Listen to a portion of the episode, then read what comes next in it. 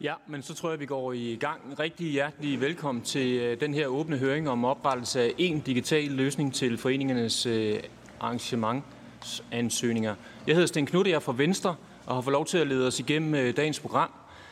Rigtig hjertelig velkommen til øh, oplægsholderne, som sidder her ved siden af mig. Øh, Jeg er rigtig glad for, at I har taget tid til det. Der sidder også nogen, når vi øh, senere skal have skiftet en lille smule ud her.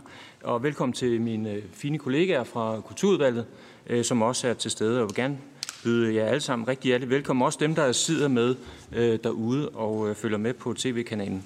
Men inden jeg giver ordet, så bare lige et par praktiske bemærkninger, for det er et lidt øh, hårdt program, vi kører i dag, med fem minutters øh, oplæg til, til hver. Øh, og det vil jeg selvfølgelig bede jer om at holde jer indenfor. Og lige sådan, når øh, kollegaerne begynder at skal, skal spørge til, at I også spørger meget præcist til, og ikke holder øh, lange, tunge taler om øh, det, I, øh, I har på hjertet, men stiller korte øh, spørgsmål. Øh, og så vil jeg også bede om korte svar fra, fra dem, der skal svare. Dem, der er ude på Teams, øh, hold øh, mikrofonerne slukket, sådan at I ikke forstyrrer høringen her. Og inden jeg giver ordet til, til Eva K. Hansen, som, som skal, have, skal lige kan, kort kan præsentere emnet her også, så vil jeg godt lige bede udvalgsmedlemmer om lige at rejse sig og præsentere sig selv, så vi ved, hvem vi har til stede i dag af det politiske. Så hvis vi starter hos Bjørn. Nej. Mikrofon gerne.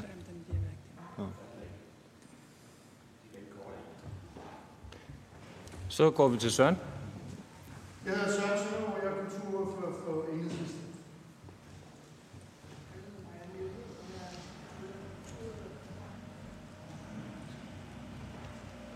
Og Eva K. Hansen, og jeg er medlem af Kulturudvalget, når det er relevant. Ja, tak for det.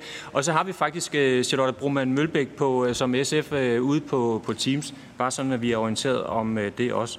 Men øh, Eva, vil du ikke øh, lige kort præsentere øh, problemstillingen her, det vi skal diskutere her i dag? Meget gerne. Øh, tusind tak, øh, formand, og øh, tak til jer alle sammen for at møde frem til den her høring, og især tak til ministeren for også at afsætte tid til det.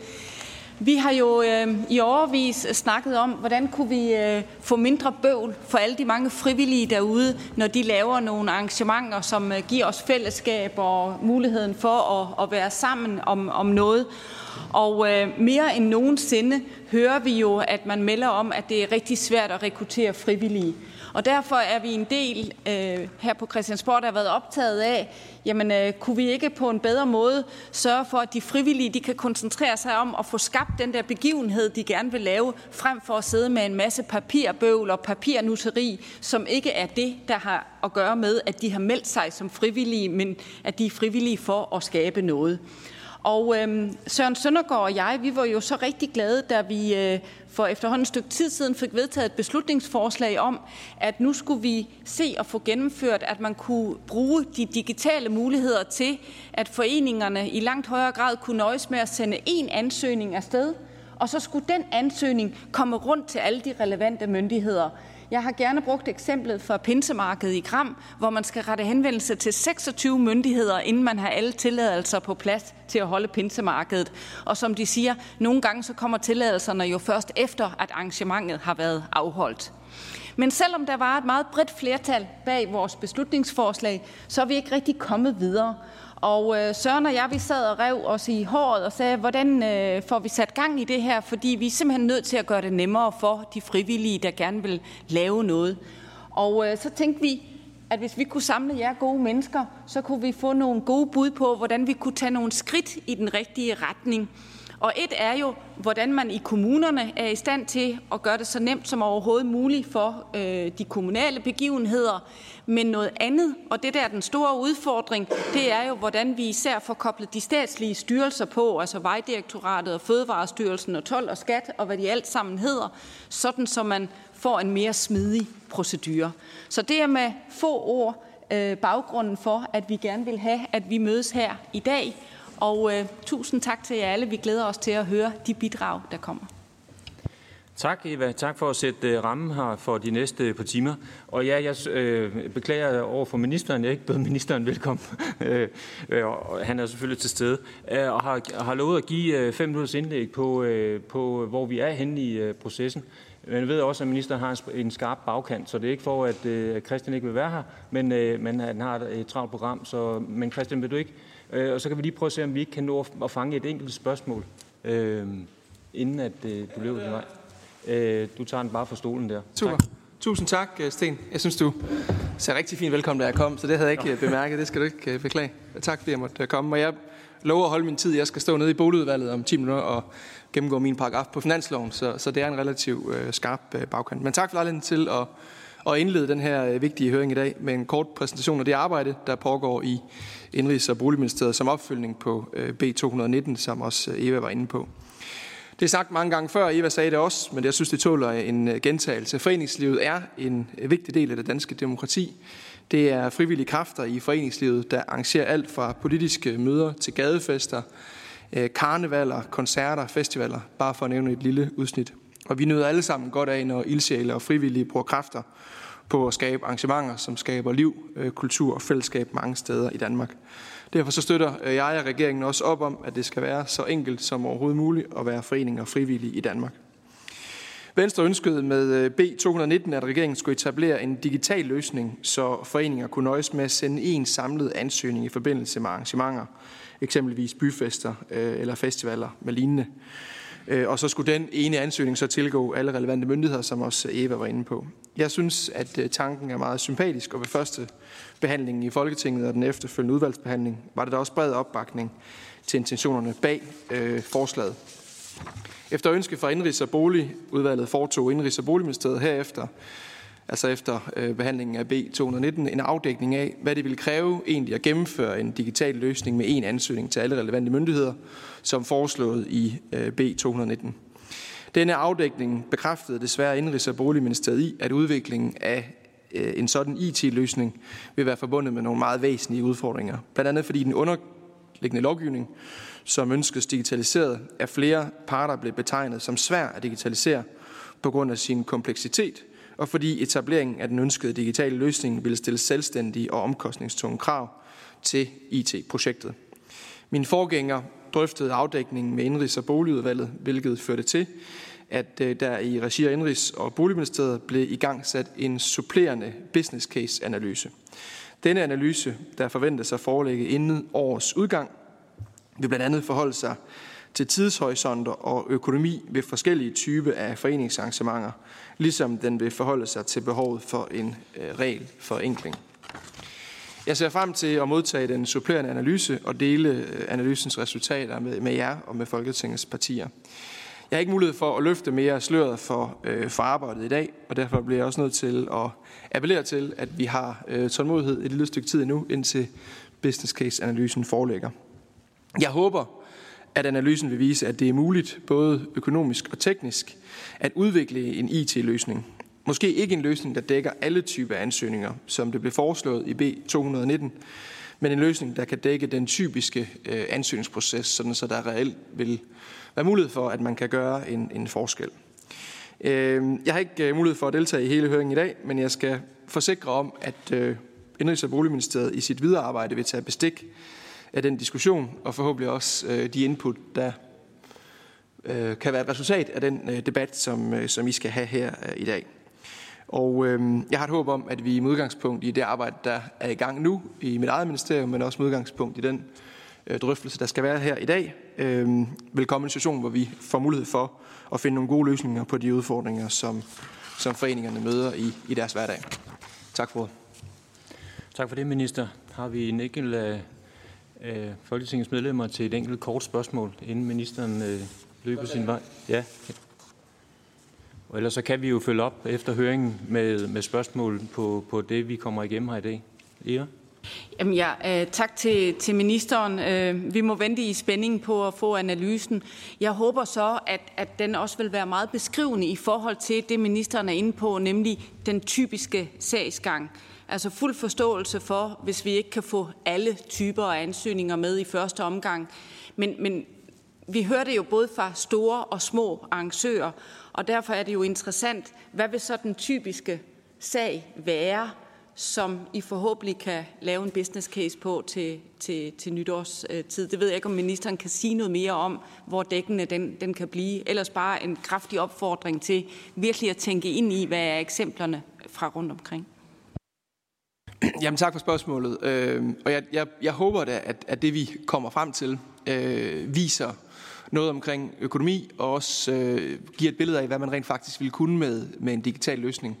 Og det er vores bestræbelse, at det vi præsenterer øh, er så dækkende som muligt. Og det der jo så bliver diskussionen efterfølgende, det er jo, hvad er så øh, hvad, hvad, er, hvad er prisen på et sådan system? holdt op imod, øh, hvor meget et øh, sådan system vil kunne dække, altså hvor mange typer ansøgninger kan det, kan det dække. Og så kan man jo så også politisk gøre sig overvejelser omkring, er der noget af den underliggende kompleksitet i regelværket, som jo er årsagen til, at IT-løsningen bliver vanskelig og dermed også dyr, som man kan ændre. For det er klart, kan man ændre den underliggende kompleksitet, så får øh, et nyt IT-system også øh, nogle, nogle nye muligheder. Men det er jo, det er jo en politisk afvejning. Øh, ofte så er det øh, mit indtryk, at det er nemt at blive enige om, at man øh, skal begrænse kompleksitet og byråkrati. Når man så kommer ind i den konkrete øh, diskussion øh, af de enkelte regler, så støder man nogle gange på det hensyn, at øh, den kompleksitet er skabt ud af nogle egentlig legitime hensyn, og så kan man så ikke, øh, selvom der er god vilje i indledningen, øh, nå frem til egentlig at afskaffe regler, fordi der er øh, nogle hensyn i de regler, som man ikke ønsker at gå på kompromis med. Men det er en drøftelse, som jeg meget gerne, øh, gerne tager, og synes også, at det arbejde, der foregår i dag nu, er, er, er meget vigtigt. Tak. Et, et enkelt kort spørgsmål mere, minister. Det er sådan, det er. Vi øh, stiller spørgsmålene efterfølgende. Tak for det, minister, og god dag. Jep, så haster vi videre. Øh, næste oplægsholder, det er øh, sektionsleder, kontor for foder og øh, fødevaresikkerhed, øh, Ulrik Pindstrup. Værsgo. Tak for det. Vi skal lige have mikrofonen, Ulrik.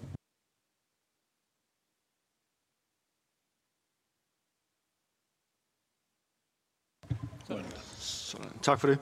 Øh, og tak for muligheden for at være her i dag og fortælle om, hvordan øh, tingene ser ud øh, lige nu i Fødevarestyrelsen. Øh, vi er glade for muligheden for at stille op til den her type arrangement og den her slags dialog. Både for at høre om, hvor vi kan være behjælpelige, og også for øh, hvis vi kan, øh, og fjerne misforståelser og, øh, og usikkerheder, usikkerheder om, hvordan øh, øh, tingene er på vores områder. Jeg vil i dag gå igennem tre ting. Øh, for det første, øh, helt kort på, øh, på det, til den her introduktion, for det første, hvad er der på Fødevarestyrelsens hjemmeside lige nu, øh, som, øh, som er relevant øh, i, i den kontekst, vi taler her. For det andet, øh, hvad siger reglerne? Altså, hvornår skal man egentlig registreres som fødevarevirksomhed? Hvornår behøver man ikke være registreret? Øh, det er noget af det, vi tit får spørgsmål på, og som der er usikkerhed på. Øh, og så lige en kort introduktion til, hvordan bliver man så registreret som fødevarevirksomhed, når, hvis man skal det. Nu har jeg fået at vide, at denne her, den skulle virke. Øh, sådan. Og vi trykker en gang til. Trykker vi lige tilbage. Sådan. Helt fremme på øh, Fødevarestyrelsens øh, forside ligger øh, en startpakke, eller her skal du klikke, hvis du vil starte fødevarevirksomhed. Det gør det, øh, fordi vi godt ved, at det er et af de spørgsmål og et af de emner, som fylder aller, allermest vi beskæftiger os i Fødevarestyrelsen med rigtig mange forskellige ting, øh, så der er hård konkurrence om at ligge fremme øh, på, øh, på, på forsiden. Der ligger startpakken til, til fødevarevirksomhed. Hvis man klikker ind der, så har vi for nylig introduceret en digital guide, hvor man som noget af det første bliver spurgt, skal du lave en bod eller en stand øh, på et marked eller på en, øh, på en festival.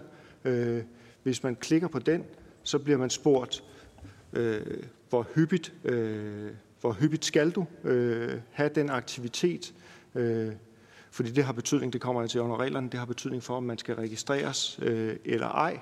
Øh, og så får man øh, faktisk også øh, direkte ind til øh, en dedikeret side, som beskriver, hvad er det for nogle fødevareregler, der gælder, øh, når man er øh, boet på et festival, på et marked, til et karneval. Øh, alt det her lejlighedsvise, øh, som, man, øh, som, man kan stille, øh, som man kan stille op til. Øh, og det prøver vi at kommunikere, at det ligger der så godt som muligt. Det håber jeg også, det her det kan være med til. Øh, og jeg er ret sikker på, at øh, en god del af dem, der også er til stede her, øh, også er nogen, vi skal have en dialog med øh, fremadrettet om, hvad det er, øh, vi har af, øh, af ordninger til at, til at hjælpe øh, på det her. Hvis vi så går videre til det, der er reglerne, øh, så, øh, og så bliver det lidt mere teksttungt. Øh, jeg skal ikke øh, sådan gå det, gå det igennem i, øh, i, i, meget, i meget detaljer, men øh, highlighte den ene ting, nemlig at hvis man bare har sin bod stående i noget, der ligner op til 30 dage om året, så er man et lejlighedsvist arrangement. Så skal man slet ikke registreres som fødevarevirksomhed. Øh, altså så, man er stadigvæk fødevarevirksomhed, men man behøver ikke blive registreret. Øh, så er der noget helt grundlæggende, basalt øh, fødevaresikkerhed, man skal have styr på. Øh, man må ikke øh, sælge øh, fødevarer, som kan gøre folk syge. Øh, man skal vide, hvor man har købt sine fødevarer. Det er hensyn til øh, det, vi kalder for sporbarhed, så man kan fjerne øh, fødevarer, hvis det nu viser sig, at man har købt noget, som, øh, som, bliver, trukket, øh, som bliver trukket tilbage. Øh, og det er, øh, og så må man ikke vildlede. Øh, og det er sådan set grundlæggende øh, de, øh, de ting, øh, man skal have styr på, men man skal ikke registreres. Øh. Det får vi rigtig mange spørgsmål til. Det vil vi rigtig gerne være med til at øh, øh, kommunikere alt det, vi kan. At øh, hvis man er nede på de her øh, lejlighedsvise arrangementer øh, under 30 dage om året, så skal man ikke registreres. Et eksempel, er, et eksempel, vi også får spørgsmål til, det er, hvis nu øh, slagteren, der også laver smørbrød inde i, øh, inde i byen, øh, han, øh, han, be, han øh, på en markedsdag stiller sig op på torvet øh, og har en bod stående der, hvor han også sælger sin, øh, sin fødevare. Kræver det så en ekstra registrering? Nej, det gør det ikke. Øh, det kan han sådan set også gøre som en del af, af et lejlighedsvist øh, arrangement. Øh, så øh, det er de samme rammer, der gælder, hvis man har en eksisterende fødevarevirksomhed, og så lejlighedsvist flytter den ud. Øh, det sidste, jeg skal vise, det er øh, vores øh, digitale øh, registreringsløsning. Øh, hvis man har brugt det her vejledningsmateriale og finder ud af, okay, jeg, har en, jeg lever af at have en båd, som kører rundt til festivaler. Det er sådan set mit øh, koncept. Øh, jeg er ude over de 30 dage om året. Øh, jeg vil gerne registreres som fødevarevirksomhed. Så går man ind på vores, øh, vores øh, blanket her. Man klikker den igennem, og den er udviklet for nogle år siden. Vi sætter et arbejde i værk nu her, hvor vi skal, hvor vi skal opdatere den, så den, øh, øh, så den bliver mere moderne. Men humlen i det er, at når man har givet de oplysninger, man skal, så får man et svar med det samme, som siger tak for din registrering, du må gå i gang nu. Øh, altså man skal ikke vente på noget. Øh, og så bliver man kontaktet af Fødevarestyrelsen inden for fire uger, øh, øh, typisk telefonisk eller på mail, øh, og så øh, er vi lige, bliver vi sikre på, at vi har fået de rigtige oplysninger ind, aftaler et første øh, kontrolbesøg, øh, og det er aftalt i modsætning til de fleste andre af vores kontroller, fordi vi gerne vil have et kontrolbesøg til at starte med, som er baseret på en dialog og en vejledning om, øh, hvad er det egentlig, der er regler og rammer for, for dem, der er nystartet. Det var, hvad jeg ville sige. Tusind tak. Det var næsten til tiden. Sådan skal det være. Otto Skak, formand for sammenslutningen af by- og markedsfester. Vil du ja. øh, trække os igennem fem minutter her? Tak. Det kan I tro. Tak for det, og tak til Kulturudvalget, fordi at vi må komme her og fortælle om de udfordringer, vi har øh, med de danske by- og markedsfester øh, i Danmark.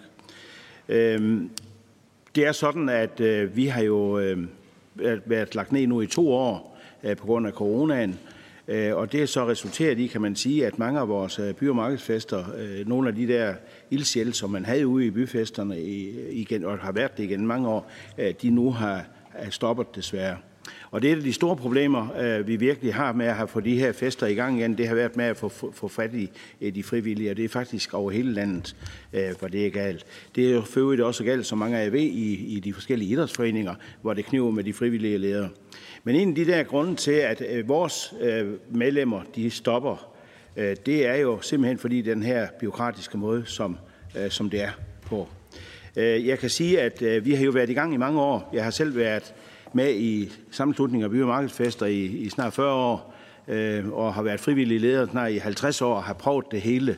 Jeg er formand nu her, og vi har kæmpet. Vi har prøvet, vi har haft det her fremme jo i mange år, hvor, hvor det er op til de her 37 øh, arrangementer, eller forskellige instanser, hvor vi skal ud og, og søge. Jeg, jeg har lige et eksempel her, så sent som for en par uger siden, der får en henvendelse fra en byfest op i Havreslev. Jeg tror, det er noget med 525 øh, indbyggere, eller sådan noget, de er deroppe, og hvor hun skulle igennem 12 ansøgninger. Altså nu er det bare det her. Så har vi Hjallerup Marked, vi har Vorbase, vi har Dølle, som Pære, han vil fortælle om lidt senere. Men hele den byråkratiske ting, det er simpelthen Ja, det er nu her, og jeg er ked af, at ministeren han skal gå, for jeg mener, at det er nu, det skal handles. Vores medlemmer, de kan ikke blive ved med, at vi har også vores omrejsende Tivolier, som det for bare 10 år siden, der var det måske øh, 25 af dem. Vi har fem store Tivolier tilbage herhjemme, og, og det må simpelthen ikke gå hen og gå sådan, at det hele det stopper. En anden ting er, at vi har fester, det er allerede i år har stoppet. De har smidt håndklædet, og hvad sker det så? Så er det nogle events, firmaer, nogle andre, det siger, jamen det tager vi til os. Og på den måde, der er det en kultur, det går væk. Det er, vi ved jo selv, at alle de fester, som det bliver holdt rundt omkring, det er med til at bygge kulturhuse, give til idrætsforeninger, til rejser og alle de der ting. Lige pludselig hænger det også sammen med, at nogle af de eventselskaber, de vil bare tjene penge Øh, på det. Det kommer ingen solister ud på friluftsscenen. Birte Kær, hun skal nu nok overleve, men, men nogle af de der kunstnere, som, øh, som, som ellers øh, normalt, dem, dem mister vi også. Jeg håber virkelig, og jeg vil gerne jeg ved godt, man ikke vil sige nogen, men vi har jo haft et kæmpe øh, opbakning fra både Bjarne Lovsten, øh, Eva Kjær Hansen og Tonnesen, Bonnesen her, som virkelig har kæmpet, øh, været med til nogle af de der møder, Øh, Øh, og for at se, kan vi derfor skam ikke øh, finde en øh, løsning på det her. Jeg er så glad for, at jeg kommer selv fra Kolding Kommune, hvor jeg arbejder og har arbejdet i rigtig mange år. Øh, her, og her er selve vilje, der, her er fra det kommunale side viljen til stede. Og det, hvad jeg mener med det, det er faktisk, at det er nemt at være foreningsleder. Tivoli for så vidt, nu kan jeg se Danmarks Tivoli Forening, og jeg repræsenterer det i dag, at de går ind og hjælper. Jeg kan sige, at øh, øh, hvis det skulle ske, at det var en forening, Dalby Idrætsforening for eksempel, skal holde en sportsuge, og så kan man se på forvaltningen, hov, de har da ikke lige søgt øh, der og der Fødevareministeriet, eller hvad skam, når det er henne, jamen så går de ind og hjælper. Og det synes jeg, man må godt rose den kommune, man kommer fra. For det er virkelig, jeg bruger dem også selv dagligt, og det er simpelthen en fornøjelse øh, at arbejde med sådan noget. Det kunne være ønskeligt også, at hvis det blev taget med op i, i nogle af de andre landets kommuner. Men vi mangler bare de statslige myndigheder. Det er sagolyme op og bakke, må jeg bare sige. Og jeg synes, at det er nu her, at det skal til at hans.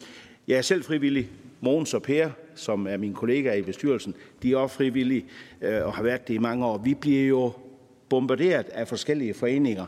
Øh, Eva, hun siger øh, nede i et pinsemærken, det har været en præst, Johannes Geising, der har været formand for det i mange år. Han har desværre om at smide, smide håndklædet, øh, og er stoppet som formand dernede. Og det er det, der sker, og det kan jo ikke være politikernes øh, og heller ikke embedssystemet, for jeg tror sgu lige så meget at det, undskyld, jeg tror lige så meget at det her, det afhænger af nogle øh, embedssystem, som ikke ved det. Og, og det værste af det hele, det er jo, at det er mange af de her nye regler, det er kommet, der ved vi faktisk mere om de regler end noget af embedssystemet.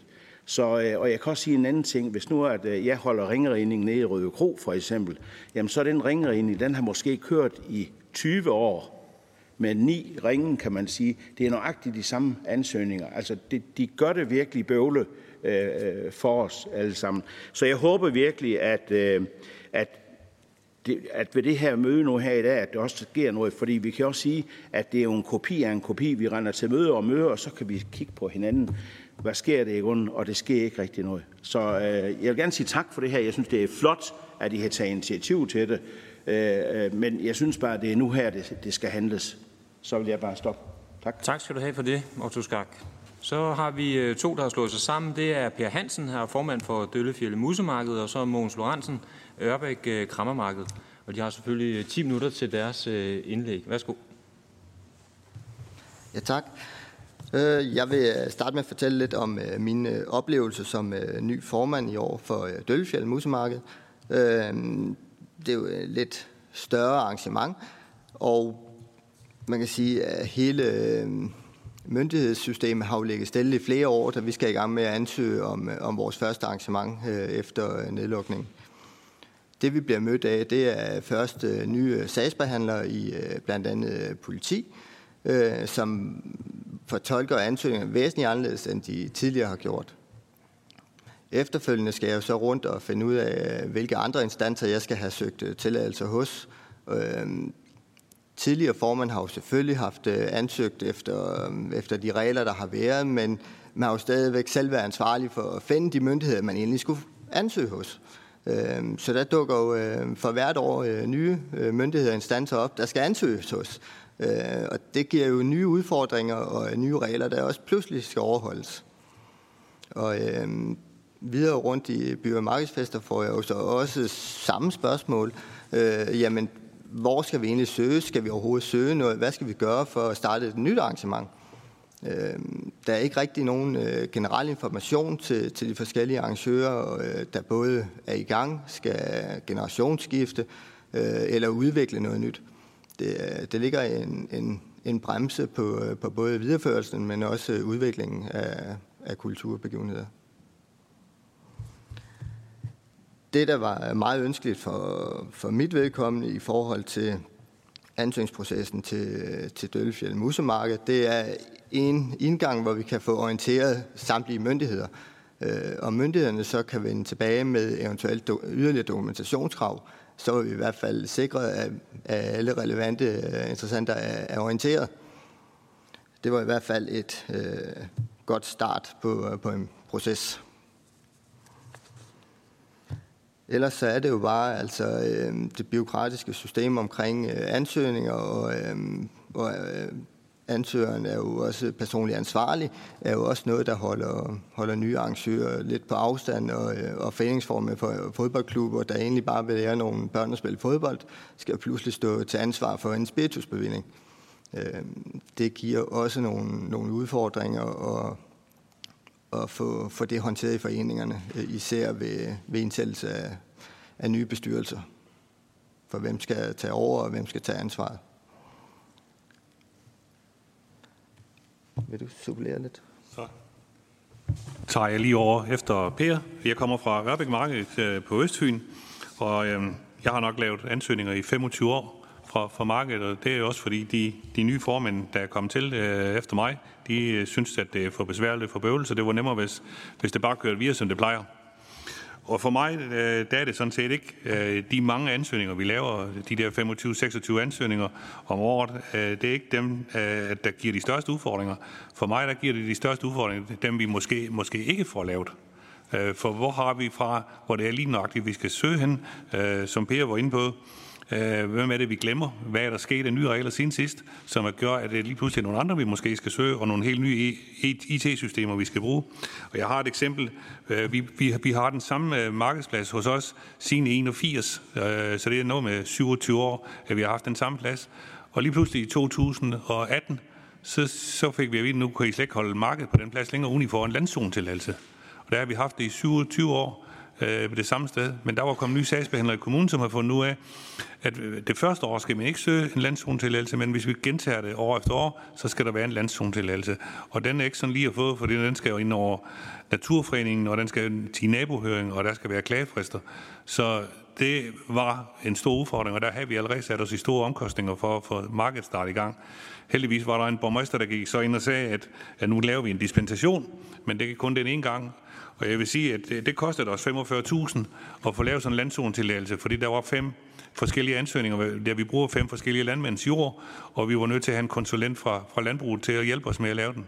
Så det koster os 45.000, og det er selvfølgelig nogle ting, der siger, at det her, de penge, de går fra de frivillige. Der er kun dem, der, skal, der kan betale for det. Det er de eneste, der får glæde af vores overskud. Så det gik fra fodboldklubben og tennisklubben. Og det synes de bestemt ikke er sjovt.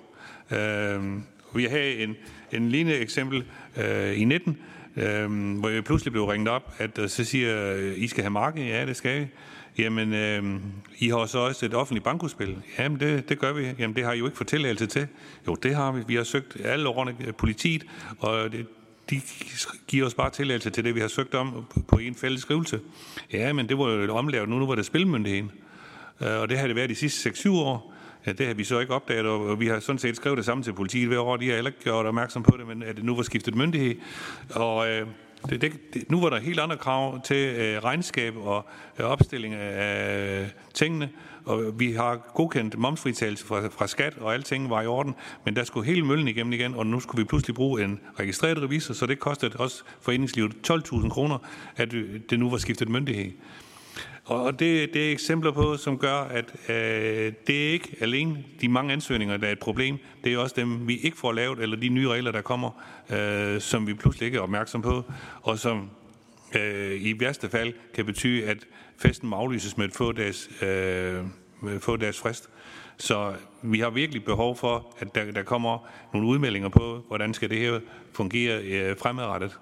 Øh, og hvis vi øh, ikke får øh, der gjort lettere for vores frivillige foreningsfolk, jamen så er det sådan nogle eksempler her, som de river sig hårdt og flygter langt væk fra. Øh, og jeg har, øh, vi har jo en, en, uh, en nabobyen, øh, uh, Kærteminde, hvor, hvor, til, til der, hvor jeg kommer fra. De har jo en, en havneformand, der gik af, og han øh, refererede jo i avisen, at han skulle lave de samme ansøgninger hvert år og, øh, til den samme myndighed, eller i hvert fald til kommunen, der skulle han søge en 4-5 forskellige steder, og det var de samme papirer, de samme dokumenter, der skulle ind. De skulle bare sendes ind øh, til forskellige myndigheder, men det er ikke sådan, at en myndighed kan bruge de samme papirer, der bliver ind, og det gør det fuldstændig uoverskueligt. Så øh, jeg håber, vi kan nå frem til en løsning meget hurtigt, men øh, det er I selvfølgelig klar over alt sammen, det er det, det drejer sig om. Øh, tak for ordet. Tak for det. Det øh, giver os en lille smule indhentning på tiden. Det er rigtig fint. Øh, tak for jeres øh, indspark. Så skal vi høre fra Dansk Erhverv, Turisme, Oplevelse og Kultur. Det er Michael Westman, som har fået øh, fem minutter her. Værsgo. Ja, og tak for det, og tak for et meget øh, prisværdigt initiativ. Jeg håber, at øh, jeg kan bidrage ved at flyve lidt op i helikopteren øh, i forhold til det her med digitalisering. Det er i hvert fald i respekt for det oplæg, som der var, øh, var givet. Men jeg vil også sige, at jeg har været i dialog med nogen, det er så primært på øh, nogle medlemmer og nogle øh, brancheforeninger på koncerttiden, så jeg håber også, at jeg kan brede det ud i forhold til med nogle konkrete input, både til den løsning, som der har været øh, testet af, øh, men også i forhold til nogle af de andre portaler. Og hvis jeg ikke lige når omkring det her nu, så vil der være mulighed for at spørge lidt ind til det øh, øh efterfølgende i forhold til det. Men med fokus på digitaliseringsperspektiver, Øh, og de erfaringer, som man jo øh, har gjort i forvejen, øh, noget af det, som jeg vil fremhæve her, jamen det er i virkeligheden, for vi stillet de, de centrale spørgsmål i sådan en proces. Ministeren var også inde på det. Det her det er et, et meget komplekst område, øh, omfattende område at skulle, øh, at skulle digitalisere. Øh, og igen, hvorfor er det, vi gerne vil gøre det? Øh, handler det om effektiviseringer eller besparelser, eller handler det egentlig om at gøre øh, livet øh, sjovere øh, for, og nemmere øh, for arrangørerne i forhold til det? Det tror jeg er et, øh, et, øh, et vigtigt øh, perspektiv.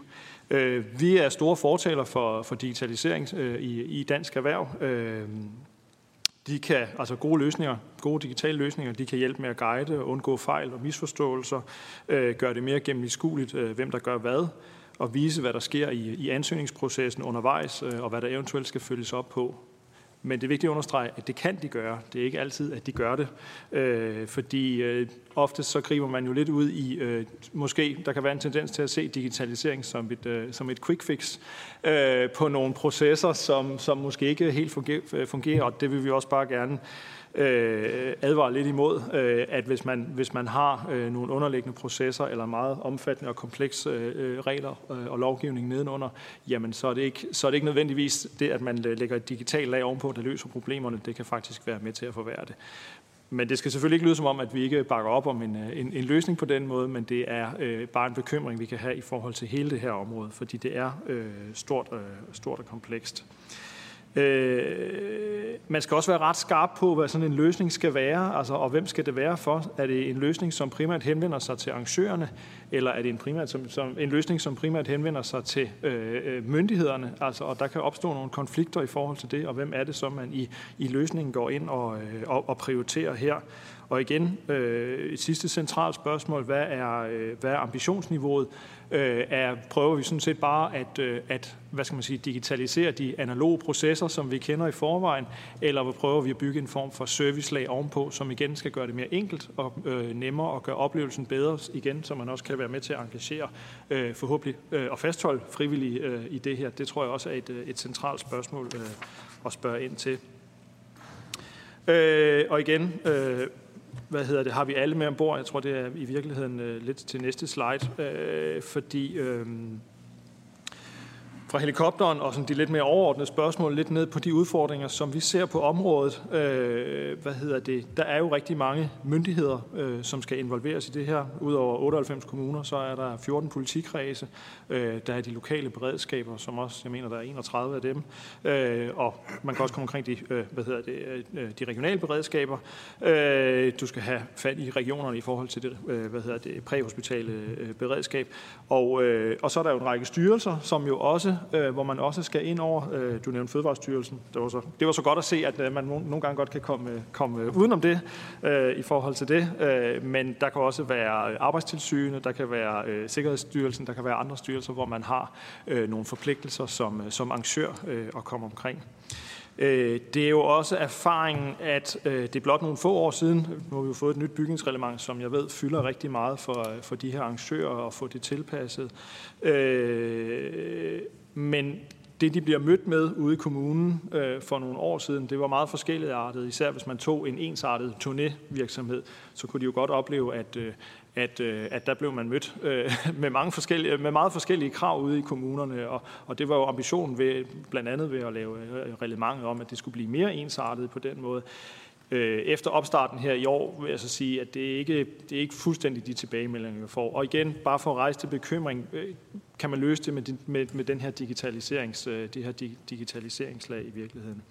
Øh, og så bare for at nævne, at det er altså igen et komplekst understreg, det er et komplekst og meget opfattende sikkerhedssetup øh, på øh, koncertområdet. Der har man den her, man har haft en følgegruppe under Justitsministeriet efter siden øh, ulykken i, i, i Roskilde, øh, og den generelle vejledning til øh, sådan en 360 graders sikkerheds, øh, øh, som jo både handler om øh, byggetilladelser, øh, eventvagter, men også fødevaresikkerhed, trafiksikkerhed, installationssikkerhed. Den fylder jo, selve vejledningen fylder bare 200 sider. Øh, der er også kommet et omfattende vejledningsmateriale i forhold til, øh, til netop, øh, øh til, til netop øh, øh bygningsreglementet øh, på det her område.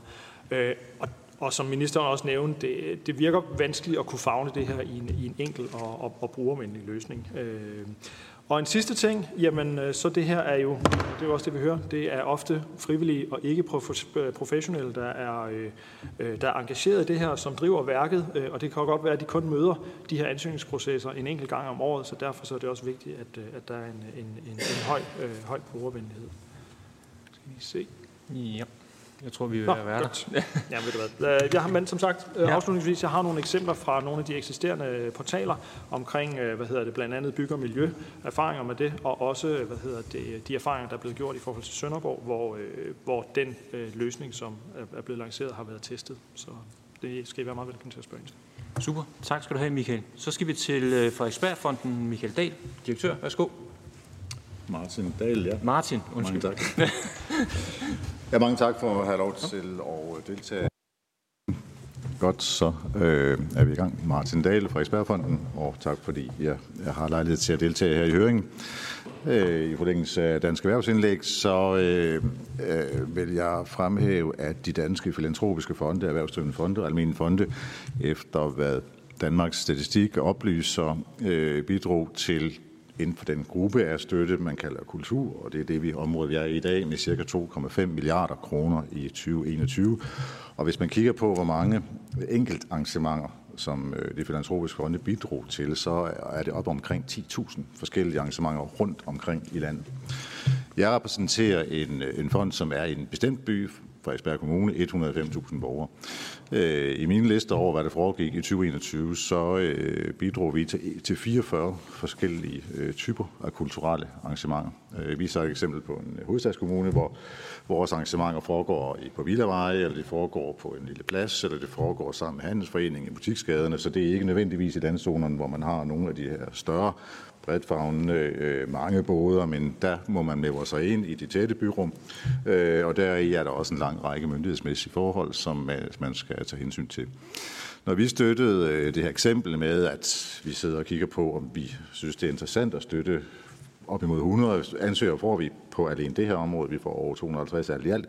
Men alene på det her, og vi kalder oplevelsesområdet, jamen der støtter vi altså 44 forskellige ting. Øh, så er der også mange, vi ikke støttede, fordi det må folk selv klare, eller det har vi ikke råd til, og vi kan ikke være med overalt. Men vi gav altså over 4 millioner kroner til de der cirka 44 steder. Det, der er min pointe, det er, det er også som du er inde på, det er meget, meget forskelligt, hvad der foregår. En stor parkkoncert øh, på 50.000 øh, bidrag øh, øh, gæster, som kommer i løbet af dagen 9 timer og lytter til alle mulige former for elektronisk musik. Det er jo noget helt andet, end det er, hvis øh, et hitarrangement for 70 og pigtrådsmusik, hvor der er 3-4.000 borgere på en lille plads, eller hvis en handelsstandsforening har brug for at lukke en sidegade og siger, nu holder vi torvedage, eller hvis en, øh, en ejerforening ned ad Villavejen siger, skulle vi lave et loppemarked. Og, øh, og når jeg nævner, at der var over 10.000 støttede fra fondene, det kan jo i virkeligheden være mange, mange flere, som, som slet ikke har fået støtte fra fonde, ja, så taler vi jo om et væld af forskellige typer arrangører og forskellige former under meget forskellige øh, rammer rundt omkring i landet. Og derfor så er min bekymring også, at øh, en skjorte passer ikke til alle. Øh, jeg synes, det vil være absolut glimrende, at udveksling af informationer mellem offentlige myndigheder, de statslige styrelser, borgersvaret og øh, skovmyndighederne, dømmende råder over til åbne rum, øh, landzone, byzoneområder osv., kommunerne, at, øh, at der deri er en, en nogle standarder for, hvordan man håndterer arrangementsplanlægning.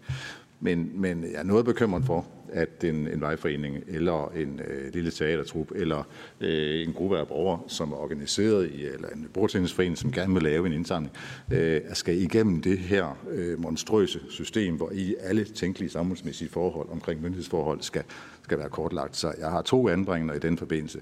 Punkt 1. Der bliver nødt til at være en vej udenom. Det kan ikke være sådan, at det er en tvangsløsning, som skal passe ned over alle. Punkt 2 hvis man ønsker at gøre en forhåbentlig frivillig mulighed for at benytte sig af den her adgang, at den så øh, er gennemtænkt, og vi ikke fremmedgør de frivillige arrangørerne, mange som jo øh, er drevet af en passion for det, de gør, øh, men at man ikke bliver, øh, bliver væk i alt det her. Vi ved jo fra generelt fra undersøgelser, at vi i Danmark har Øh, jeg tror 20, jeg tør godt rundt lidt op og sige 20-25 procent af vores borgere, som faktisk er digitale analfabeter, eller hvad vi skal kalde, nogen, som simpelthen ikke magter øh, nem idé længere. Der er mange borgere, som øh, ikke kan få computeren til at fungere, som har problemer med at downloade de apps. Hele den digitale øh, selvbetjeningstænkning øh, gør, at en, at en betydelig antal danskere faktisk føler sig tilsidesat, føler sig føler sig øh, øh, øh, ude af stand til at give det, som de egentlig gerne vil. Og, og den type borgere tror jeg, vi alle sammen kender.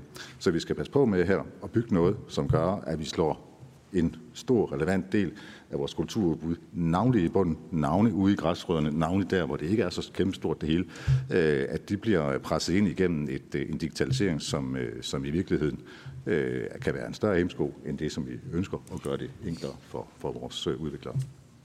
Jeg tror, jeg kan holde mig dertil. Det er så fint. Tusind tak, Martin.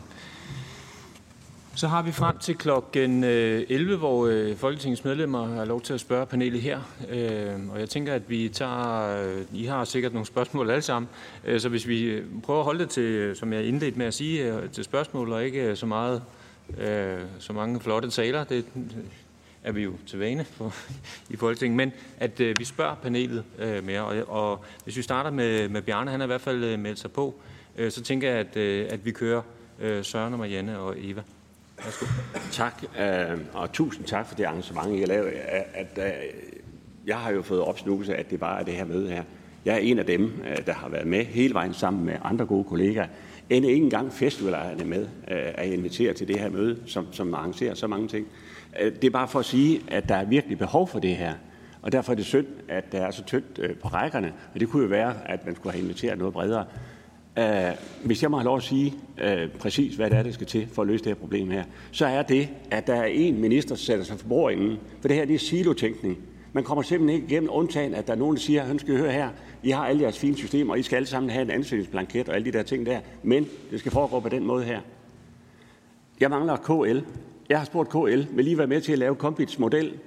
Så siger de, nej, det vil vi ikke, fordi vi vil have nogle generelle lempelser. Der er alt for mange regler, som der også bliver sagt her. Vi skal have nogle generelle lempelser, Nå, øh, fint øh, Fødevarestyrelsen kigger på det, at man kan øh, lempe det. Øh, Boligministeriet siger, og det har de sagt hver gang, vi, der har været holdt med om det, ansæt nogle flere folk ude i kommunerne til at hjælpe de frivillige foreninger med at løse problemet, så går det over. I Roskilde blev nævnt som et eksempel, der har de 6-7 stykker, der hjælper de frivillige med at udfylde alle de tåbelige skemaer. I Vesthjælpland bare én medarbejder. Men det var jo langt bedre, at man havde et elektronisk system.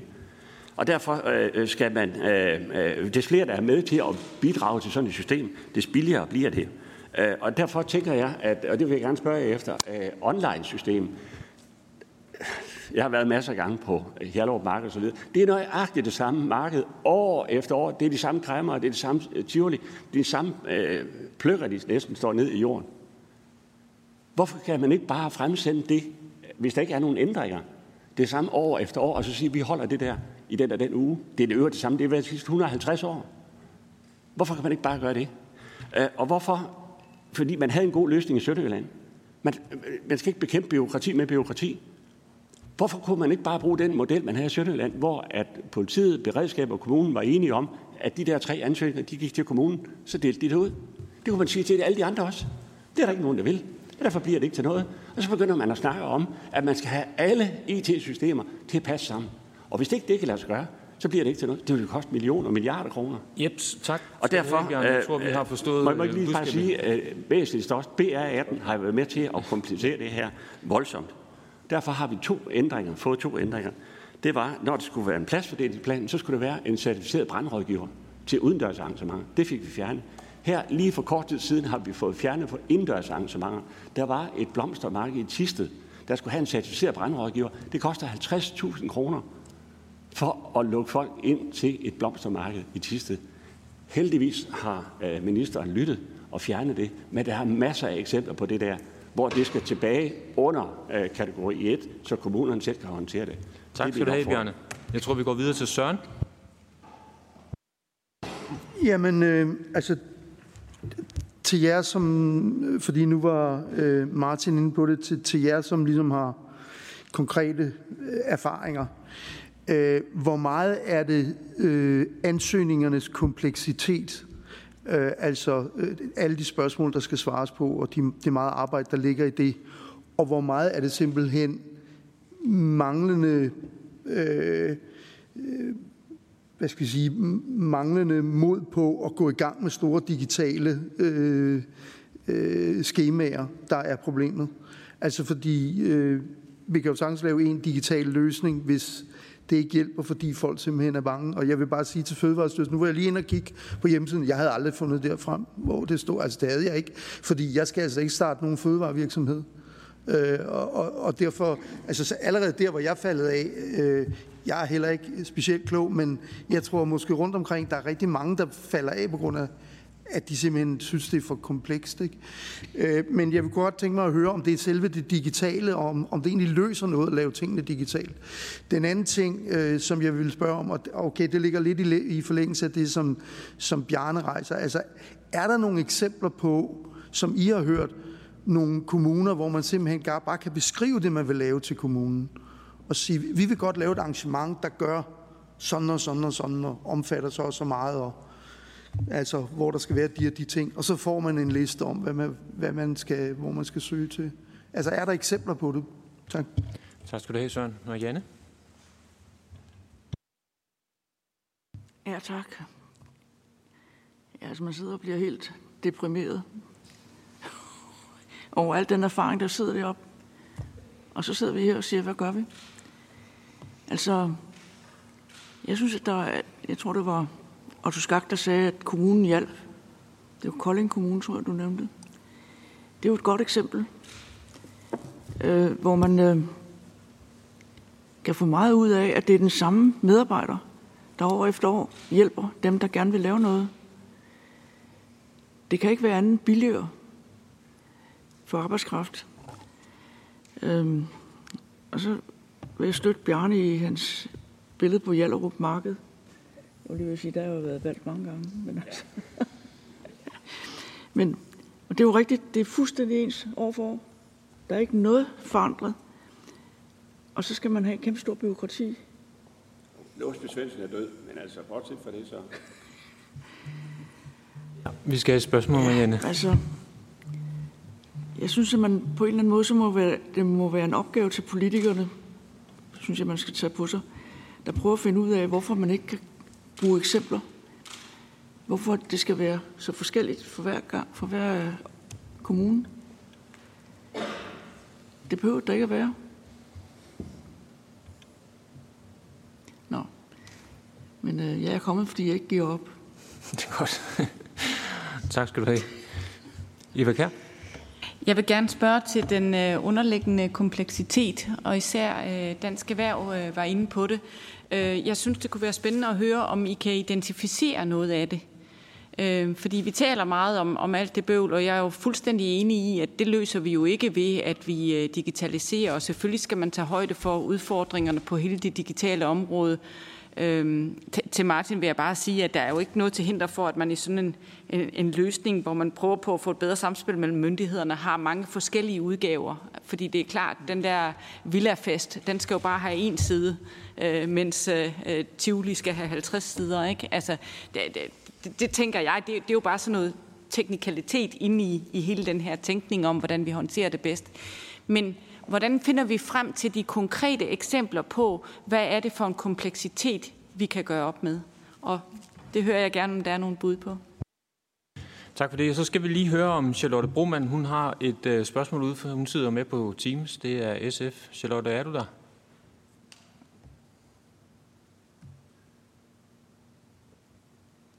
Nej, det er så fint. Så tror jeg, at vi gør det på den at vi starter helt ude øh, til venstre, øh, og så får vi praktikerne til at øh, forklare en lille smule øh, på nogle af de spørgsmål, der blev stillet. Og så tager vi øh, rækkefølgen op, og så tænker jeg, at vi ender der øh, kl. 11, inden vi skal have en pause. Så værsgo. Tak. I forhold til kompleksiteten i ansøgningerne, vi har den første indgang, som er byggermiljø, som i min verden overhovedet ikke er tilpasset og afholdt arrangement. Så den, øh, den udfyldes for at få et journalnummer til øh, den lokale byggemyndighed, og så øh, overgår kommunikationen til e-mail og udenom den digitale platform. Øh, det samme gør sig gældende med kommunikationen med politiet, som har nogle ret manuelle øh, skemaer, der skal udfyldes. Det overgår efterfølgende også til øh, mailkorrespondencer, altså uden for en enlig platform. Øh, alt i alt så øh, selve førstehenvendelsen til alle de relevante myndigheder øh, kunne gøres meget mere enkelt ved, at de orienteres i en samlet øh, platform og øh, efterfølgende rekvirerer yderligere øh, supplerende materiale, øh, hvis der er behov for det. Og det kan nok også reguleres trinvist efter niveauet af, af arrangement. Generelt så, øh, så oplever jeg i hvert fald en, en fornuftig samarbejdsvilje fra, øh, fra byggemyndigheden, men det er altså isoleret set til, til deres egne interesseområder. De vil gerne hjælpe og vejlede, men de overtager altså ikke arbejde med at, at involvere andre myndigheder. Tak for det. Mogens, har du noget at tilføje? På, ja, men jeg, jeg, vil godt lige, jeg vil godt lige sige lidt til omkring, der blev spurgt til, om vi kunne bare uh, snakke med kommunen om, eller skrive til dem, at vi gerne vil lave arrangement, og så fik vi en, en, en uh, tilbagemelding på, hvad der skulle søges, og hvad der skulle uh, laves af initiativer til det. Og det kan jeg så sige, det, det gør der måske nok i nogle kommuner. Uh, jeg kender ikke, uh, jo, jeg har hørt om Koldings gode eksempler, der har også været noget i Herreslev, men altså, hvordan kommunen, jeg kommer fra, de er bestemt ikke interesseret i at, at, at, at tage føretrøjen på med nogen som helst ting. Altså, det, der kommer vi selv med, med, hvad vi kunne tænke os, og, og vi kommer selv med, med de ansøgninger, der skal laves. Og hvis vi øh, jeg, jeg kan sige, at jeg var til et møde med kommunen, hvor, hvor alle, der indgav ansøgninger, de var, øh, de var inviteret, og vi kom to foreninger, Øh, og så siger jeg til dem, det kan jo ikke passe, alle de andre foreninger, hvor er de hen? Og så sagde vicekommunaldirektøren helt lykkeligt, de søger slet ikke, så det har vi ikke noget arbejde med. Øh, og det vil så sige, at de, de holder et arrangement, som, som slet ikke er lovligt, øh, hverken fra kommunen eller politi eller noget som helst der, og løber en kæmpe risiko. Øh, og det synes de var alle tids kommunen, for så har de ikke noget arbejde med det. Uh, og det, det, det, det, det, det, det kører simpelthen ikke. Og der er meget, meget stor forskel på, på, hvordan øh, kommunerne øh, går ind i det her arbejde, og hvor meget de føler sig belastet af det. Tak. Tak for det, og Tuskak. Ja, tak øh, til Marianne Elve. Øh, så, så øh, det var derfor, jeg synes, at jeg vil fremhæve øh, den kommune, jeg selv kommer fra, jeg er ikke politiker eller noget som helst, øh, må jeg endelig ikke tro, men, men det er bare noget, man gør i Kolding, altså hvor man har sagt, det skal være nemt at være forening. Det skal også være tilladt for en forening, måske at glemme noget, men så gør vi dem opmærksom på det. Husk lige, sådan og sådan skal vi tage os af det. Hvis det er en ny forening, det for eksempel gerne vil starte med at holde en havnefest, eller hvad skam det kan være for nogle ting, jamen så tager man en dialog med en af kommunens, vi har nogle rigtig dygtige øh, embedsfolk dernede, som så kommer og siger, det skal I lige huske. Så, så det, jeg synes, det er i hvert fald dejligt, og det, det er derfor, jeg siger ros, og det kunne man jo godt gøre i andre kommuner også. Det kunne jo være en stor skridt, kunne allerede gå, gå den vej, øh, fordi at øh, i Kolding, der er viljen bare til stede, og, og, og det er jeg stolt over som formand for By- og Markedsfester, og også siger det, når vi kommer rundt omkring øh, til det. Og jeg er også glad ved, at I som politikere øh, lytter til det. Så. Og vi er ikke kørt sammen. det bliver bedre og bedre. Ulrik, har du et par kommentarer her? Ja, øh, til, øh, til det her med kompleksiteten, øh, så vil jeg bare øh, måske præcisere i forhold til det, jeg, til det, jeg sagde øh, i, mit, i mit indlæg, at jo netop, øh, altså Per og Mogens øh, i deres øh, virksomheder, det de går og laver, er jo egentlig ikke en fødevarevirksomhed. De arrangerer noget, øh, som, ligger, som ligger helt omkring. Så der er det helt logisk, at de skal sådan set egentlig ikke finde ind på Fødevarestyrelsens hjemmeside, men de enkelte stadeholdere, som, øh, som har en plads. Det er jo dem, der, det er dem, der er fødevarevirksomheder. Det er det, vi skal tænke over. Også det, som jeg hører både Martin og Michael være inde på. Øh, at hvis vi laver en eller anden fælles løsning, og den er lavet til, øh, til arrangørerne, øh, hvad så med det, der egentlig bare gælder for dem, der er de enkelte stedholdere? Øh, hvordan får vi gradueret øh, den slags? Det tror jeg, man skal være, man skal være helt opmærksom på, for faktisk at skabe nogle løsninger, som ikke forvirrer øh, mere, end, øh, end de egentlig gavner. Tak for det. Michael? Ja, jeg skal se, om jeg kan gøre det kort. Uh, hvad hedder det? Lidt forskellige vinkler i forhold til, til det her. Du først omkring det her med kommunerne øh, og kommunernes rolle. Man kan jo sige, med, med, især med bygningsreglementet, det nye bygningsreglement, der har man jo i virkeligheden forsøgt at, øh, at, øh, at af, ja, hvad, hvad kan man sige, at fjerne noget engagement, øh, det lyder måske forkert, men, men det her med, at, at den, den viden omkring øh, den tekniske sagsbehandling er i høj grad overgået til de certificerede rådgiver på brand- og konstruktionsområdet. Så på den måde har man jo incitamentet til kommunerne til at have den her viden er, er, er blevet begrænset med, med det nye bygningsreglement, fordi man jo i højere grad i det, det man kan kalde det permanente byggeri, jo vil, vil benytte sig af de her certificerede rådgivere. Øh, så, så på den måde er oplevelsen jo lidt, at, at, øh, at det, her, sådan, det her engagement i, øh, i, i kommunerne, i, i de forskellige øh, øh øh, events og aktiviteter, arrangementer osv., det, det, kan godt være, det kan godt være dalende, og, og det er meget uensartet på tværs af kommunerne, hvordan de går til det her. Jeg har også hørt øh, godt omkring Kolding øh, øh, på den måde, men, men det er netop, og det er også derfor, jeg fremhævede oplevelsen, at en ensartet turnévirksomhed stadigvæk møder en meget uensartet tilgang i, øh, i kommunerne i forhold til, til, til ansøgningsprocessen. Øh, lidt højere op, hvad kan vi så gøre? Jamen, jeg, jeg synes jo i virkeligheden, nu ved jeg godt, at, at, at vi talte meget omkring kompleksitet og, og advar i forhold til det. Jeg tror i virkeligheden, man skal gå, øh, jeg vil kalde det to, to plus et spor. Øh, altså et spor, der handler om generel afbyråkratisering på det her område. Øh, give øh, øh reglerne, eller i hvert fald hovedreglerne, en, en form for service eftersyn, hvis man kan det, øh, især på byggeområdet, byggebrandområdet, øh, som, som fylder rigtig meget, øh, og få skabt den, et overblik over den sammenhæng, der er imellem i, øh, i, i ansøgningsprocessen. Og så selvfølgelig starte op, man skal jo heller ikke vente, øh, starte op på et, øh, et digitaliseringsprojekt, øh, som, øh, som, øh, som kan sættes i gang. Fordi jeg tror nemlig også, og det var så den plus en, for jeg tror også, det handler meget om, at man får erfaringer på den anden side, på brugersiden. Det her med at sige, jamen, og, og det, er jo den, jeg, det er jo det, jeg oplever, man vil jo gerne det her man er faktisk verdensmester i at få tingene til at ske. Øh, alligevel, på trods af alle de her problemer, så får vi jo øh, marked og festivaler hvert år. Øh, men så, så de også ligesom bliver bekendt med den vej, der er, det system, der er. Jeg tror meget af frustrationerne, der har været de sidste, de sidste par år, har handlet om, at man har lavet meget grundlæggende om i systemerne og i, i, øh, i, i øh, hvad, hvad skal man sige, de områder, øh, det ansvar, der ligger hos, hos de forskellige myndigheder. Det skal man finde ud af at navigere i, og det gør man måske kun en gang om året. Øh, konkret ned i forhold til de enkelte løsninger. Øh, hvis vi tager øh, bygger miljø, som der også blev nævnt, det er det her med, det er lidt oplevelsen af, at man bliver klemt ned i et system, som ikke rigtig er målrettet, øh, målrettet øh, øh, øh event- og koncert- og markedsarrangementsområdet. Der er rigtig mange øh, irrelevante spørgsmål. Man skal ligesom starte en, en byggesag op helt fra scratch øh, på den måde, selvom man jo ikke øh, øh omkring lokalplaner og servitutter, og det har man nok styr på i forvejen, men, men stadigvæk er det, er, øh, er det, en, er det en, en udfordring.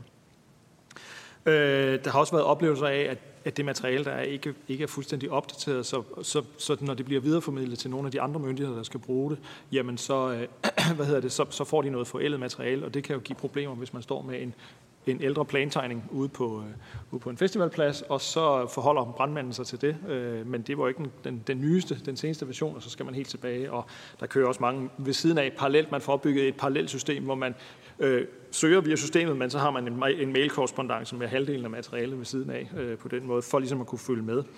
Øh, hvis man ændrer i den, hvor øh, starter man så sagen helt forfra, eller hvordan fungerer det? Det er der også nogle, øh, nogle udfordringer omkring. Øh, og det her, det kan være svært, oplevelsen af, at det kan være svært for, for sagsbehandlerne at gennemskue de ændringer, som der sker øh, undervejs. Det er i forhold til bygge- og miljøportalen. Øh, øh, der har også, jeg har også fået nogle input i forhold til den forsøgsordning, som du også øh, nævnte nede i, i Sønderjylland. Øh, altså, der er jo selvfølgelig øh, øh, øh, glæde over, at man, man, man gør det her, øh, men en af udfordringerne er, at, at man sådan set, når man skal søge, så skal man have alle elementerne klart. Og det tror jeg også er en, en, en, vigtig, en vigtig ting i, en, i, en, øh, i, et, i et system, hvis man laver det. Det er det her med, og det er også tilbagemeldingen, jeg har fået, at jamen, vi skal sådan set kunne fortælle kommunen, vi vil gerne lave en koncert eller et, et marked den og den dag. Vi har hyret Thomas Helmi, og så kommer han og, og spiller. Mere ved vi ikke sådan set lige nu. Og så skal man kunne bygge på. Men, men oplevelsen er lidt, at man skal sådan set have man skal, man skal være fuldstændig klar på det hele, øh, og det bliver man jo sjældent i, før i ugerne op til, og derfor kan det være, derfor kan det være svært. Øh.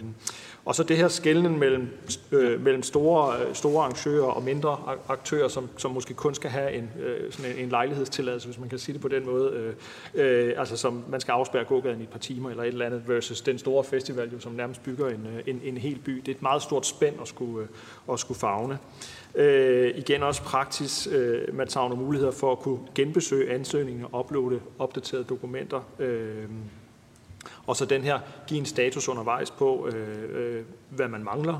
Og, og der opstår så igen også behovet for at, at kontakte myndighederne øh, direkte igen. Super. Ja, tak. tak for det. Martin? Jamen, jeg synes, det er rigtig gode pointer, som øh, Dansk Erhverv øh, præsenteres for her. Og, øh, og hvis dansk kultur havde siddet her, jeg skal ikke tage dem til indtægt for, for, for hvad, hvad de kunne repræsentere, så øh, ville de for sin familie også have, have, øh, have bakket øh, op om det. Men øh, jeg savner dem måske lidt øh, herop.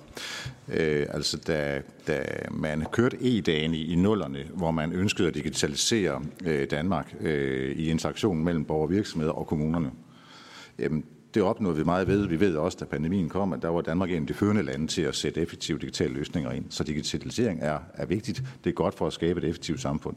Men vi skal også huske på, hvad der skete, da kommunerne over den natten sagde til håndværksmesteren, til vinduespusseren, til dem, som havde serviceaftaler med, øh, med det offentlige, at der var ikke længere nogen mulighed for at sende regning til kommunen den skulle ind igennem en digital åbning, og den digital åbning, den skulle være kodet på en måde, så kommunens systemer var i stand til at tage imod ting. Der var mange lokale håndværkere osv., familieejede virksomheder rundt omkring overalt i landet, som blev fuldstændig tilsidesat øh, og, og, og, og, og, og med rette kunne frygte, jamen hvad gør jeg nu? Fordi øh, er jeg klædt på til det her? Hvor mange penge skal jeg bruge på at ringe til en revisor og finde ud af, hvad pokker jeg gør nu? Så, så, så min opfordring er altså, at det er godt at få bygget viden og udveksling af informationer øh, mellem ministerier, kommuner, øh, skovejere, øh, statslige øh, slotshaver øh, og, og hvad det måtte være. Men der er altså et stort antal borgere, som er en helt vital del af vores kulturinnovation i Danmark, som ikke kommer med, hvis de skal tvinges ind i den verden. Så der bør være en valg, valgmulighed. Lad os prøve at digitalisere bedre og udnytte muligheden, der ligger her i, men passer også rigtig godt på de borgere, som har kæmpet for det, de har kæmpet for i mange år til deres medborgers øh, øh fordel på hele kulturområdet. Så en kommunal medarbejder en, eller en anden form for organisation, som siger, jamen hvis du øh, synes, det er vanskeligt at finde ud af, så ringer du lige til mig, så finder vi ud af, hvor hendes schema skal vi være. Øh, ved du hvad, jeg tror ikke, vi skal bruge det her schema.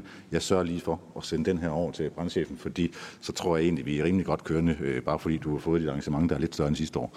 Øh, så så øh, min opfordring er altså, det er ikke kun øh, systemerne, der løser det for os. Der bør være en, øh, en adgang til, at borgerne også bliver, bliver hjulpet på vej på god gammeldags manuel façon. Tusind tak for det. Tak for de gode pointer. Øh, nu holder vi en pause. Det var første omgang. Nu har vi en pause til klokken kvart over. Så skifter vi lidt ud i panelet, og så tager vi øh, anden halvleg. Men vi har pause nu til klokken kvart over.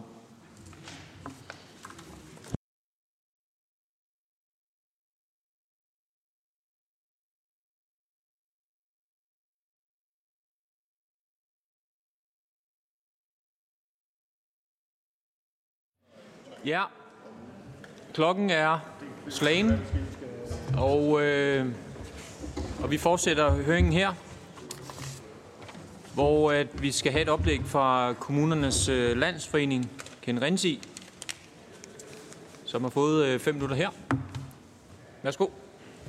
Tak. Tak for ordet. Mit navn er Ken Rensi, jeg er viskontorchef i KL Center for Digitalisering og Teknologi. Jeg har arbejdet med offentlig digitalisering i 20 år, øh, og det er primært øh, i den forbindelse, jeg er her i dag. Så jeg ved mere om digitalisering end om bygningsreglementer. Det tør jeg godt øh, afsløre. Øh, men inden jeg går i gang med at sige lidt om det, så vil jeg da starte med at sige, at øh, vi selvfølgelig også hos os anser det lokale kulturliv øh, som helt afgørende for det levende liv, øh, herunder øh, udbredelsen af kultur til alle. Så derfor betyder kulturlivet jo også noget i alle kommuner. Det vægter alle steder, selvom det kan være organiseret forskelligt. Og det er det jo. Der er jo store og der er små kommuner. Øh, så KL vi støtter øh, tiltag, som kan gøre lettere at være kulturliv, men også lettere øh, at være myndighed. De to ting behøver jo ikke at være i modstrid øh, med hinanden. Når vi snakker om den slags, så kan digitalisering jo noget. Men som tidligere indlæg jo også har været inde på, så er digitalisering jo ikke en magic bullet. Øh, den kan ikke løse øh, alle problemer, så derfor har jeg to, to og et halvt budskab med til jer i dag. Det ene det er, ikke overraskende, regelgrundlaget. Har man krøllede regler, får man krøllede processer. Har man krøllede processer, så får man krøllede IT-systemer.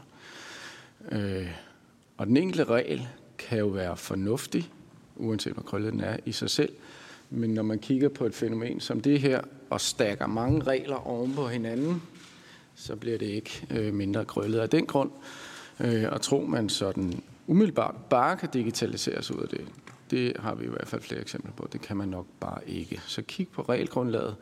Jeg tror, det var 4-5 år siden, at, øh, at det vist nok enige folketing også vedtog nogle principper for øh, digitaliseringsklar lovgivning. Der ligger nogle meget gode principper for, hvordan den slags skal gøres. Jeg tror, det første faktisk hedder noget med enkle regler. Øhm. Nu kan den enkelte regel jo være fornuftig nok i sig selv, så selvom man finder en juridisk glattejern og får gjort øh, noget ved det her, øh, så kan man jo nok komme noget af vejen alligevel, hvis man griber det rigtigt. Vi plejer jo i Danmark at score ret højt på de internationale komparative analyser med øh, digitaliseringsgrad i den offentlige sektor. Øh, vi plejer at ligge nummer 1, 2 eller 3, eller noget af den stil. Øh, og det gør vi jo ikke kun, fordi vi har meget glatte regler. Det gør vi nok også, fordi at øh, man kan øh, benytte sig af digitalisering i forskellige øh, sammenhænge alligevel. Øh, det bringer mig til punkt nummer to. Hvis man går i gang med det her, så skal man scope sin indsats hvis man bygger IT-systemer, der skal løse alle verdens problemer, så bliver du aldrig færdig. Arrangementer er forskellige. Der er forskel på en vejfest og på Roskilde Festival.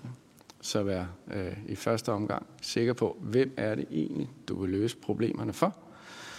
Hvad er deres behov? Hvad er deres brugssituation? Hvad er deres kompetencer? Og hvad er de typiske forløb? Herunder, hvilke myndigheder skal man have fat i, for at gøre det lettere øh, for alle mennesker. Det er budskab nummer to. Det tredje budskab er, hvis man kan, så skal man bygge på det, man har i forvejen.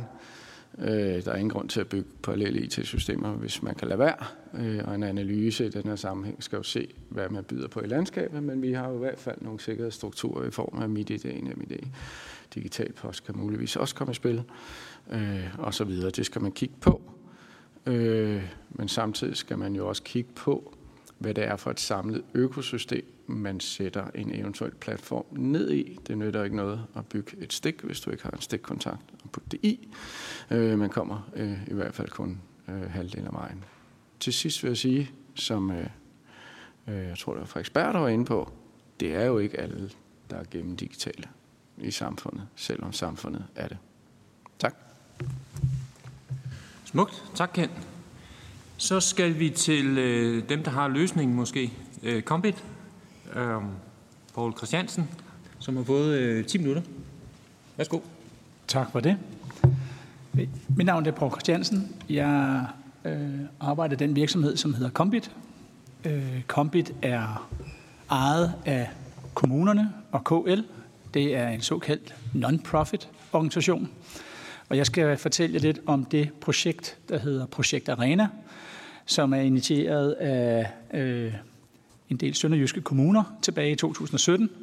Og tanken er i de her 10 minutter, jeg kan give jer et øh, indblik i, hvad vi er nået frem til i det her projekt. Hvordan kunne sådan en applikation faktisk se ud? Øh, hvad den koster, og hvor lang tid det vil tage at tilvejebringe en sådan. Øh, som jeg sagde, så har vi øh, tilbage i 17 haft øh, god dialog med omkring en tredjedel af landets kommuner, øh, med udgangspunkt i den henvendelse, vi fik fra de her sønderjyske kommuner, som påpegede nogle af alle de udfordringer, som I allerede har hørt øh, i løbet af dagen i dag. Det vil jeg sådan set ikke øh, bruge så meget tid på. Jeg ved også, at Lisbeth kommer tilbage her og kan yderligere elaborere på det. Jeg vil hellere øh, fokusere lidt på, øh, hvad er det for en proces, vi har haft sammen med de her kommuner. Øhm, først, som der også blev sagt, så har vi jo konstateret, at der er rigtig mange forskellige typer ansøgere. Øhm, og der er rigtig mange af de ansøgere, som er førstegangsansøgere. Vi har også hørt nogen, der er fleregangsansøgere, øh, hvor man alt er, så oplever øh, man uagtet, om man er førstegangs- eller fleregangsansøger, at det er rigtig bøvlet at finde ud af, hvad det er, man skal øh, søge om, øh, hvor det er, man skal søge om det, og ikke mindst også, hvor meget dybden af det, man skal søge om, det er. Og det øh, ender ofte i, at øh, ja, der er nogen, der faktisk kommer til at afholde arrangementer, hvor man faktisk ikke har haft de rigtige øh, tilladelser.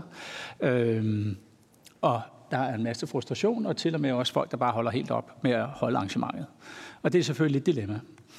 Øh, vi har øh, sammen med øh, politiet og beredskab, og ikke mindst kommunerne, prøvet at komme med et bud på, hvordan sådan en løsning kunne se ud. Jeg har heroppe på skærmen vist øh, et bud på, at det her med at være ansøger, øh, der skal man selvfølgelig have en indgang til alle myndigheder, afhængig af, hvad er det for en type øh, arrangement eller tilladelse, man skal have. Og via den her platform skal den jo så fordele til de respektive myndigheder, øh, til kommuner og andre aktører. Det skal altså være let for den her ansøger øh, at komme ind. Og jeg tror, man skal passe på med at lade det perfekte være det gode fjende her. Altså det her med, at vi skal klare en masse lovgivning. Jeg tror, man ret hurtigt kan komme i gang med en løsning, øh, hvor man på det nuværende øh, lovgrundlag kan simplificere den her ansøgningsproces, og bare med den her indgangsvinkel kan faktisk også understøtte en kommune, som typisk er samlingspunktet, til at øh, interagere med nogle af de andre myndigheder, og så den vej igennem få øh, redegjort for, hvad er det egentlig, der, der skal øh, ansøges omkring, og hvordan kan man hjælpe videre. Det vil selvfølgelig øh, hjælpe øh, ret meget i den proces. Så det, der er vores tilgang, det er jo, at vi har øh, sammen med kommunerne øh, siden 2010 tilvejebragt lidt over 22 løsninger. Vi har etableret en infrastruktur. Vi har allerede lavet løsninger, øh, der minder lidt om det her. Noget, der hedder køreprøvebooking, hvor man også som øh, aspirant til at tage kørekort faktisk kan ansøge. Og så er der kørelærer og politiet, der interagerer omkring, hvornår er det, man kan komme op og tage sin, øh, sin køreprøve. Så nogle ting er allerede noget, vi har prøvet før. Øh, I den anden ende af skalaen er det nuværende kontanthjælpssystem, øh, det nuværende sygedagpengesystem, så den type opgaver, som vi taler om her, Det er ikke fremmed for os at arbejde med. Det, der er en god tilgang, det er noget så øh, et udtryk som MVP, altså sådan et det mindst levedygtige løsning, man kan få, MVP.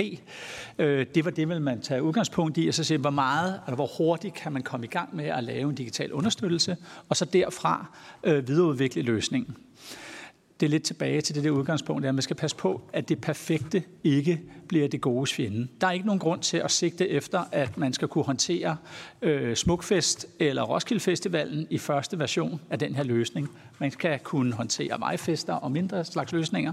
Det er det, man ser her i venstre side, hvor vi siger vejfester, loppemarkeder, markeder, koncerter og sportsarrangementer. Det skulle måske være det første ambitionsniveau, og der kan man bare med interaktion mellem politi, kommuner og beredskab nå rigtig langt. Så det er lidt vores øh, erfaring. Det er den gode måde at starte på, og så lade løsningen videreudvikle sig over tid. Når øh, vi har lavet sådan en lille rejse igennem, så har vi her givet jer et bud på, hvordan sådan en øh, applikation kunne se ud. Øh, man kan zoome lidt ind her, for jeg tænkte nok, det vil være lidt svært at se, men over i venstre side, så er der selvfølgelig det her med, at man logger ind som ansøger, og noget af det første, man skal spørge om, det er jo det her med, hvornår har du tænkt dig at afholde det? Det primære ved den her demonstration er mere, at man skal holde ansøger i hånden og guide dem igennem, hvad er det egentlig for noget, du egentlig ønsker at ansøge om, hvornår er det, du gør det. Og så behøver man faktisk ikke at ansøge om så meget mere. Man kan altid bygge på løsningen. Øh, men bare det, at man som kommune ved, hvad er det for noget, man skal til at afgøre, kan man jo allerede guide folk igennem den vej rundt. Det her det er så et andet perspektiv, det her med, hvor man øh, for specificeret, hvad er det for nogle datoer, men også sådan noget med arealer. Altså, hvor er det det her, det skal afholdes henne? Øh, i dag der er det noget med nogle målfaste tegninger, man ligesom skal opgive. Øh, det er allerede der, kan nogen begynde at blive sådan lidt svimmel og sige, det var der noget bøvler her med at gøre. Øh, så her du kunne man også arbejde med øh, en, en guidance i forhold til, hvor man vil holde den her ansøgning. Og allerede på det tidspunkt kan man jo allerede få afslag, hvis man allerede ved det. Du kan ikke afholde det her. Øhm, det er bare nogle perspektiver på det arbejde, vi har lavet øh, sammen med øh, kommunerne, øh, politiet, beredskabet og os selv. Så vi har allerede nogle gode tanker omkring, hvordan man kan komme i vej med det her ganske hurtigt. Øh, et bud på økonomi. Nu snakkede ministeren omkring det her med, øh, de var i gang med at kigge på en business case. Vores erfaring er også sammen med kommunerne, det, man skal passe på, om at man kan gøre alting op i kroner og øre i forhold til en gevinst. Øh, der vil selvfølgelig også være noget værdi i at have et øh, sprudlende øh, kulturliv. Men øh, her er der et bud på, hvad udviklingsomkostninger og årlig drift vil være. Så et bud på en øh, samlet udgift over 10 år ligger mellem 100 og 125 millioner af vores bedste vurdering. Og når vi skal tilvejebringe sådan en her igennem det offentlige, så skal man gerne i udbud. Det skal udvikles, og det skal implementeres. Og det kan også tage mellem sådan 18-24 måneder konservativt sat. Så det var mere også for at give øh, jer et bud på, hvordan det kunne ligge. Og til sidst,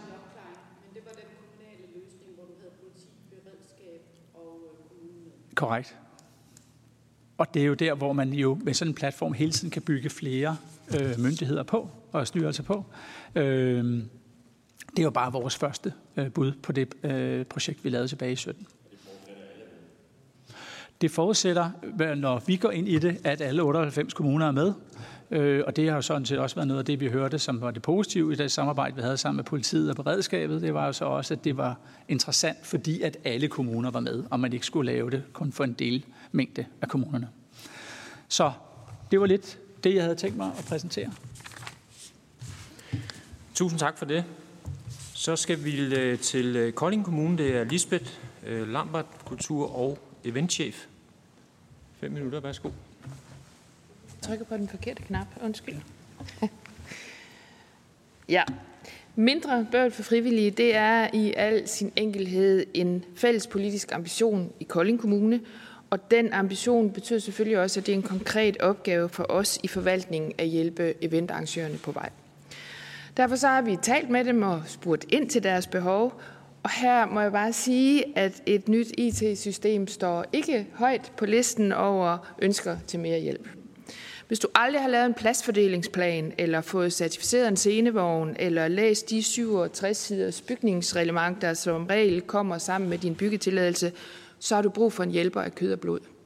Du har brug for en, der tager telefonen, når du ringer, og en, som nogle gange hjælper dig med den der skilteplan, der er forudsætningen for, at du kan få dit cykelløb op at stå. Hos os hedder han Torben, og jeg er meget glad for, at jeg nu kan tage hjem til Torben og kvittere øh, for øh, rosen, Otto. Men også bare nødt til at sige, at uden et enkelt klart og samlet system, så bliver det meget, meget sværere for alverdens torbener at hjælpe såvel frivillige som professionelle eventarrangører på vej. Først og fremmest så kræver det jo, at arrangørerne og ansøgerne overhovedet kan finde frem til torben. I Kolding der bruger vi systemet offentlig netforvaltning fra EG.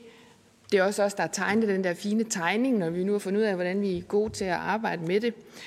Øh, I andre kommuner bruger de andre systemer. Og det, der også er værd at have med her, er, at flere og flere eventarrangører laver events, der går på tværs af kommuner.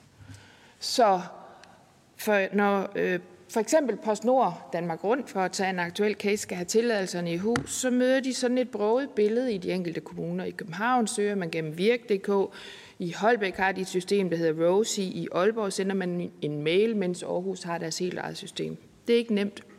Så sent som den her sommer, der øh, undrede Torben sig hjemme på mit kontor over, at han kunne læse i avisen, at det her cykelløb skulle igennem Kolding, men han havde ikke set en ansøgning. Øh, det viste sig så, at den var faktisk sendt, den lå gemt i et helt fjerde system, der hed Vejmand, som man i andre kommuner bruger til at håndtere ansøgninger om events på vejene, mens man i Kolding bruger det til noget 17. Men arrangørerne havde fået puttet den ind i en mappe, så den lå der. Vi fik det fikset, fordi Torben læser aviser og kender sit lokalområde og hjælper hurtigt på vej. Men det ville være en meget stor hjælp for ansøgerne fra hele landet, hvis de ikke skulle igennem lige så mange forskellige procedurer, som der findes forskellige kommuner. Så barriere nummer et, det kan være svært at finde frem til den rigtige indgang. Det er der heldigvis mange, der gør. Øh, som vi kan se her, så, øh, så når ansøgerne finder frem til vores system øh, og sender en ansøgning, så kan Torben se det. Han kan se, hvad de søger om, han kan prikke lidt til dem, når han kan se, at de har nok søgt om byggetilladelse, men de skal også lige huske skilteplanen eller miljøtilladelsen. Men det kan han kun, når det gælder de kommunale myndigheder, altså de blå kasser på den her. De røde kasser, eller de grønne kasser hedder det, det er, øh, de er ikke tilsluttet systemet. Så Torben ved jo godt ofte, at de enkelte events kræver tilladelse fra nogen fra de grønne kasser. Og derfor så kan han for eksempel godt give en tilladelse under forudsætning af, at ansøgeren for eksempel også søger en lejlighedsbevilling til politiet. Han kan bare ikke se, om det rent faktisk sker, og om de rent faktisk får noget af det håndterer vi manuelt. Men hvad der måske er endnu værre er, hvis ansøgeren kommer til at starte sin ansøgning i en af de grønne kasser, så opdager Torben slet ikke, at det eksisterer. Øh, det er nemlig ikke altid, at nogle af de andre myndigheder har en Torben, som siger, Nå, men nu har I fået den her tilladelse, men I skal også lige huske den og den. I Kolding der er Slots- og Kulturstyrelsens Koldinghus og tilhørende Slotsbanke selvfølgelig et yndet sted at afholde arrangementer. Og det er sket mere end en gang, at jeg er blevet ringet op af en panikslagende arrangør, som fire dage før premieren på et stort arrangement i Slotsgården har fået at vide, at byggesag stopper forestillingen, fordi der ikke søgt om byggetilladelser eller indleveret pladsplaner. Den stakkels arrangør sidder så og siger, vi har jo søgt, jeg har jo tilladelser her, jeg har søgt Slot til Kulturstyrelsen, de ejer slottet, øh, og det har han også, og jeg har også haft besøg af redskabet, og de siger, det var okay, og det gjorde de også. Men begge de to myndigheder har hver især nikket til lige præcis deres del, og har ikke fortalt ansøgeren, at de altså også skulle søge de andre steder. Også det fikser vi. Det er ikke altid nemt i juli måned at finde en uh, ingeniør, der på fire dage kan lave en certificeret osv., men vi fikser det, fordi det er vores opgave. Men hvis alle myndigheder var koblet på det samme system, så kunne Torben se med det samme, at den her ansøger havde sendt en ansøgning til Slots- og Kulturstyrelsen, at han altså manglede noget, og så kunne han i god tid, de her søgte måske et år før de skulle bruge det, sige, I skal også lige her og her. Og hvis den samlede sag i øvrigt var journaliseret et sted, i stedet for, som I kan se på tegningen, i bits and pieces hos de enkelte myndigheder, så ville det også være meget nemmere for Torben at hjælpe arrangøren, når han næste år søgte om tilladelse til at gentage nøjagtigt det samme arrangement. Fordi så kunne han lige finde det og sige, der er ikke nogen forskel. Det er væsentligt sværere at skulle ringe til 25 myndigheder og sige, er det nu også det samme, de søger om? Så min sidste slide. Hvis vi sådan øh, skulle komme med et ønske, hov, hov var jeg lige hurtigt nok, så, øh, som vi sådan har beskrevet på baggrund af vores, kan den ikke køre baglæns? Ja. Af vores samtaler med vores brugere, så kunne det sådan meget kort fortælle sig sådan her ud. En indgang til det hele, selvfølgelig. En fælles kalender, så alle kan se, hvad der foregår. Hos os sender vi informationer til politiet om alle arrangementer, kommunen har givet tilladelse til. Det ville jo være lettere, hvis de kunne se den kalender, når de var på patruljer og havde øh, telefonen med. Et fælles journaliseringssystem, så alle tilladelser til et enkelt arrangement ligger samlet til brug for næste gang, de søger.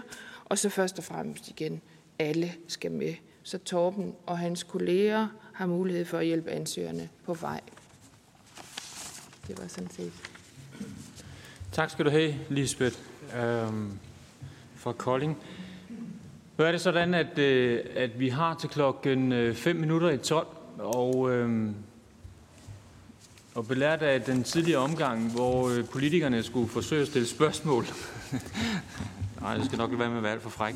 Men at vi gør det sådan, at øh, vi tager lige sådan en omgang igen til de tre sidste indlægsholder her. Øh, så hvis I stiller et, øh, et kort, præcist øh, spørgsmål til, til dem, så vil jeg tillade mig at, øh, at åbne op, sådan at øh, tilhørende dem, der havde lyst til at have en kommentar eller et spørgsmål til, til hele panelet, eller dem, der sidder her, øh, de også får muligheden for det. Så, så vi gør det sådan, at politikerne spørger de sidste tre, og de får lov til at svare, og så åbner vi op til, til resten af publikum, og vi, vi stopper klokken 5 minutter i 12. Bjarne får lov til... Uh, Tusind først. tak. Jeg skal desværre ind og lede med herinde lige om lidt, men jeg har to spørgsmål. Kombit. Vi havde jo et, et møde, og din forgænger var inde og præsentere det. Alt var godt, og de var og præsenterede det på By- og Markedsfesternes årsmøde. Det er bare blevet hældt ned af brættet over et boligministerium. Kan du ikke forklare, hvorfor det er, at I kan stå og præsentere en model, der fungerer 100 procent, og så sidder der en myndighed, der siger, at det, I har lavet, det du overhovedet ikke. Og KL vil jeg gerne have til at bekræfte, at det forholder sig sådan, at de der penge der, der skal betales for det der, det er kommunerne ikke interesseret i. Så skal de fyre alle de dygtige medarbejdere, der sidder derude, fordi de skal bruge pengene på et, øh, et, øh, et EDB-system. Øh, og, og, og det bliver vældig, vældig, vældig dyrt, hvis det kun er 10 kommuner, der vil være med. Så derfor er der jo nogen, der skal beslutte, at det skal gælde alle, og alle skal være med. Det er, fordi ellers kommer alle de her foreninger her bagved og siger, det er forkert, at de gør sådan op i Brønderslev og i en anden kommune, der gør i Døllefjælde, gør de noget andet. Så øh, bare de der to spørgsmål. Og så et marked uden Tivoli. Det er som at gå til bal uden musik. Vi er ved at slå, men vi taler og taler og taler. Så bliver der færre og færre Tivoli, det bliver færre og færre arrangementer. Og hvis ikke findes en løsning på det, så lukker det af sig selv. Det må ikke ske.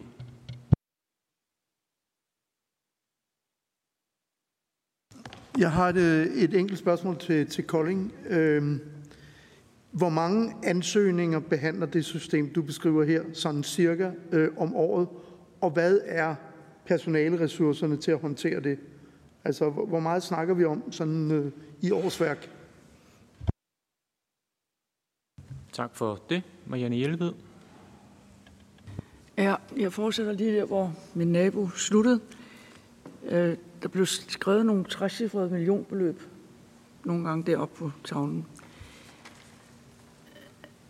Jeg har faktisk brug for at få mere at vide om, hvad de millioner dækker over. Altså, hvad, hvad der skaber dem? Det er ligesom Din sidste slide. Ja, tak for det. Eva Kær, værsgo. Ja, tak. Uh, tusind tak for jeres uh, indspark. Mit opfølgende spørgsmål, uh, det er, altså jeg forstår godt Kombit og de 25 millioner kroner, der bliver vi mødt med, at det er kommunernes opgave. Altså, fordi det er jo også rent kommunalt. Men hvis så øh, jeg skal følge op på, på det, Ken så også var, var inde på, øhm, du nævnte som en vigtig målsætning, dele op i målgrupper og så bygge videre på det, vi har i forvejen. Og vi har jo noget af det der i forvejen. Men kunne du sige noget om, hvilke målgrupper du så ville prioritere, hvis man skulle gennemføre øh, Kolding Kommune slide, altså hvor jeg synes, det bliver meget illustrativt for os hvad det er, vi gerne vil videre med. Altså man har de kasser, de er også illustreret hen på toppens tegning der. Øh, alt det over til højre, det er det, man kan håndtere internt i kommunen. Det system, det er fint, og det har I en klar bud på, hvordan er hvorledes. Men hvordan er det så, vi får koblet de statslige styrelser på, Fødevarestyrelsen og alle de andre i forhold til en nem kommunikation. Det er jo det, jeg synes er det, der kunne bringe os videre, og som jeg så gerne vil have nogle bud på. Tusind tak, Eva. Vi gør det på den måde, at øh, KL øh, svarer først, og så Kombit og Kolding til sidst. Værsgo. Tak. Jeg tror ikke, jeg sådan entydigt kan bekræfte, at, at billedet ser sådan der ud, men det er da klart, at øh, pengetræerne de vokser jo ikke i kommunerne. Vi kender jo alle sammen de økonomiske rammer, som der er i kommunerne. Så hvis man bruger en krone et sted, så kan man ikke bruge den et andet sted. Så der er jo en prioritering. Hvad der skete præcist i forløbet, det skal jeg ikke kunne sige, andet end jeg ved, at der var en stor bekymring øh, decentralt for, om man kunne få de statslige aktører med. Og hvis man ikke kan få de statslige aktører med, så har du kun øh, en, øh, en halv løsning.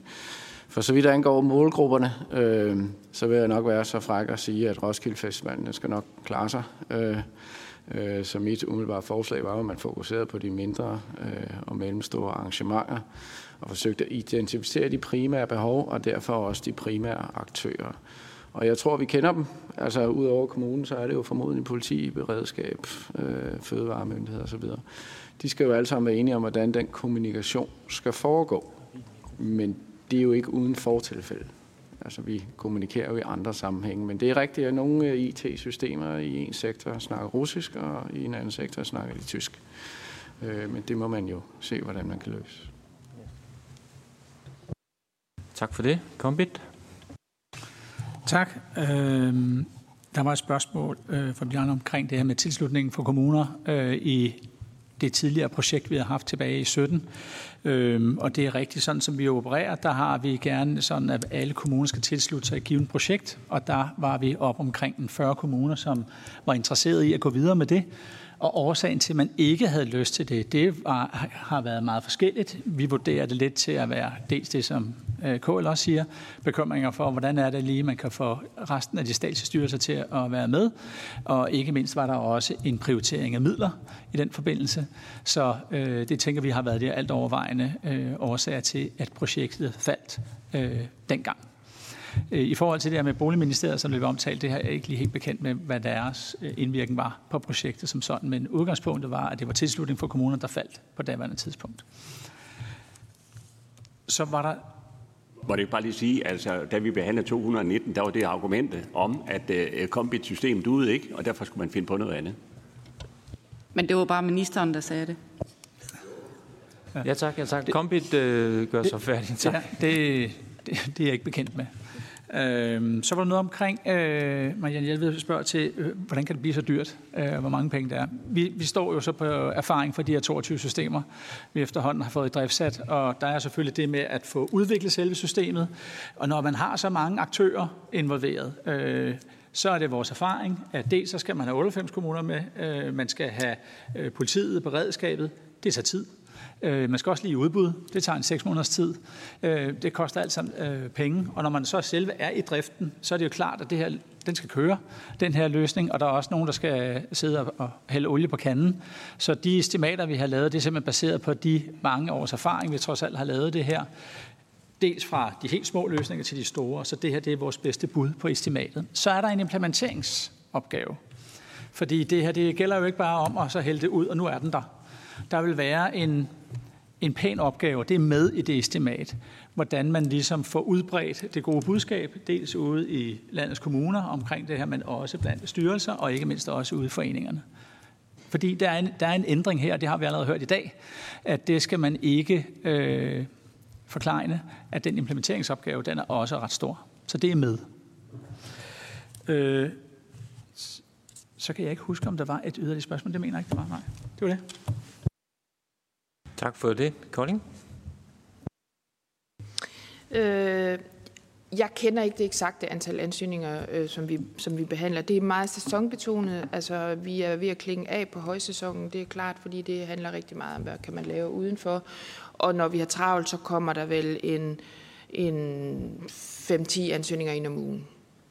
Men det spænder jo på alt mellem en lille grundejerforening, der skal sætte et, et pavillontelt op til en øh, øh, markering af 100-året for genforening eller en kulturnat, som vi har nu her. Så det er meget forskelligt. Men jeg kan godt skaffe tallene. Det, det er mit, øh, mit shoes nu.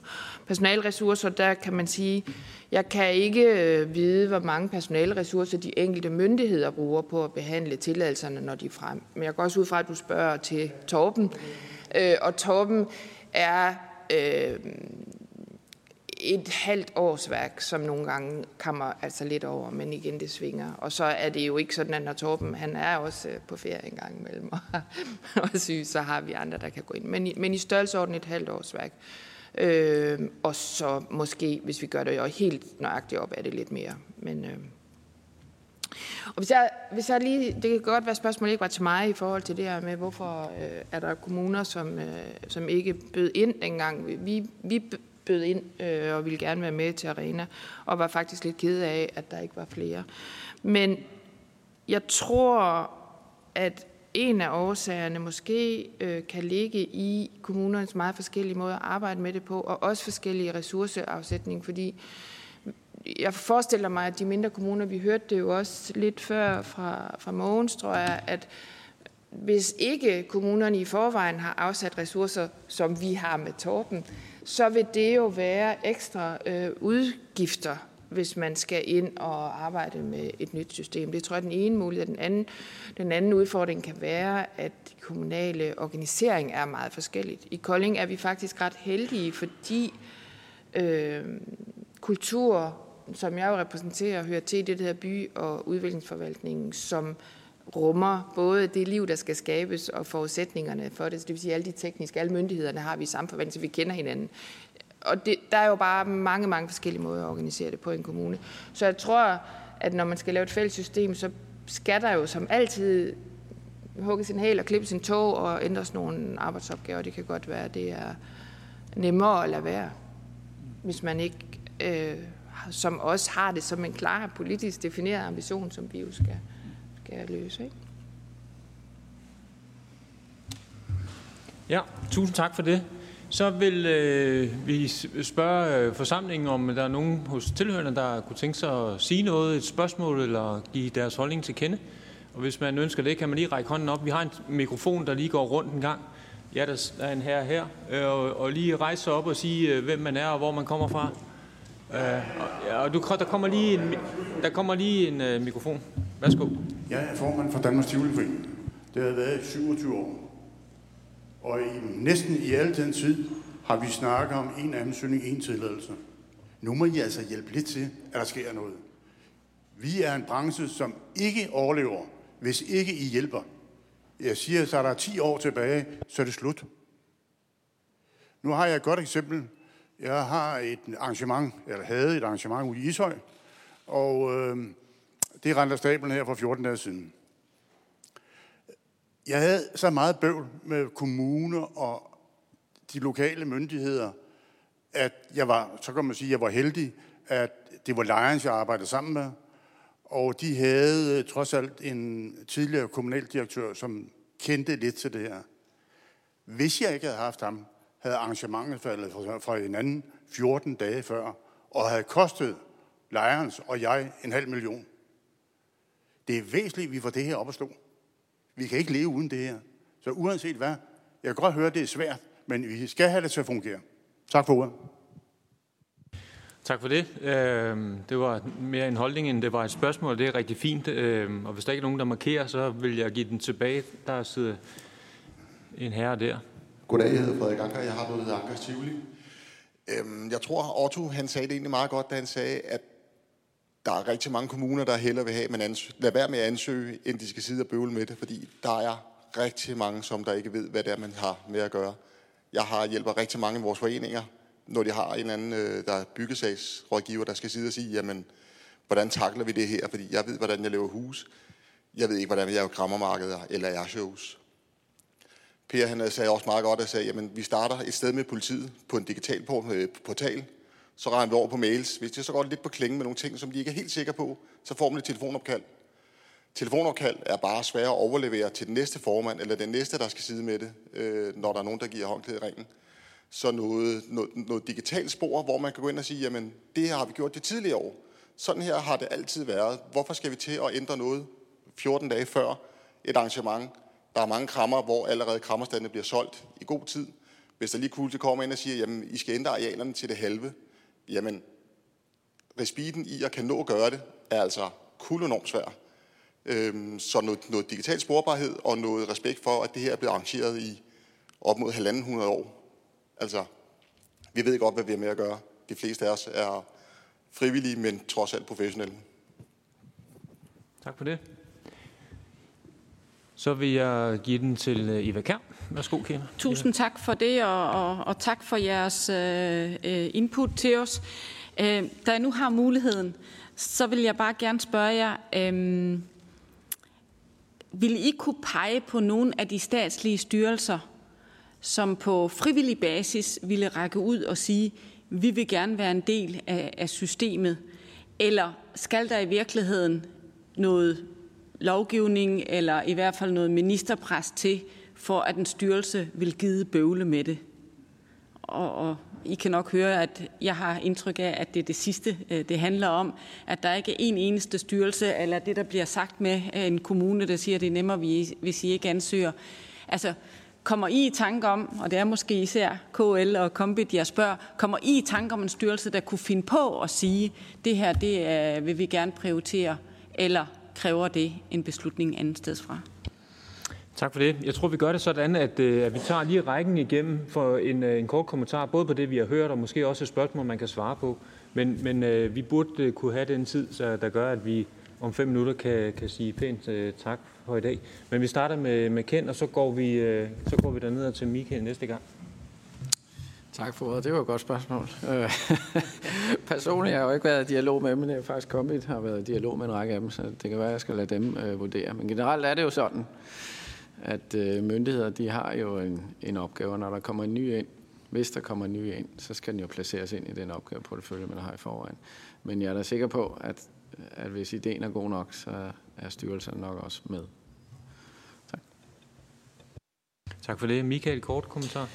Nej, men øh, også en, en refleksion. Altså, ja, der er jo nogle ansøgninger, som er større øh, og som fylder mere, altså især i forhold til kommunen og til politiet, øh, til dels også beredskabet. Og så er der jo så er der nogle af, af, af styrelserne, som er måske mere, øh, også vigtige, men måske mere perifære øh, og, og, og fylder mindre på den måde. Og, og, og det er jo nok der, man skal kigge hen, og så vil jeg måske bare slå et slag for, at man jo har den her øh, følgegruppe øh, under Justitsministeriet, øh, som kigger på, øh, på store øh, hvad hedder det, musikarrangementer, som har jo eksisteret siden øh, ja, i, i nogle af 20 år, øh, til måske øh, også at få kigget, der er nemlig et, et, et fælles øh, et tværmyndigt øh, samarbejde med en række øh, styrelser og politiet. Øh, så der kunne man også kigge.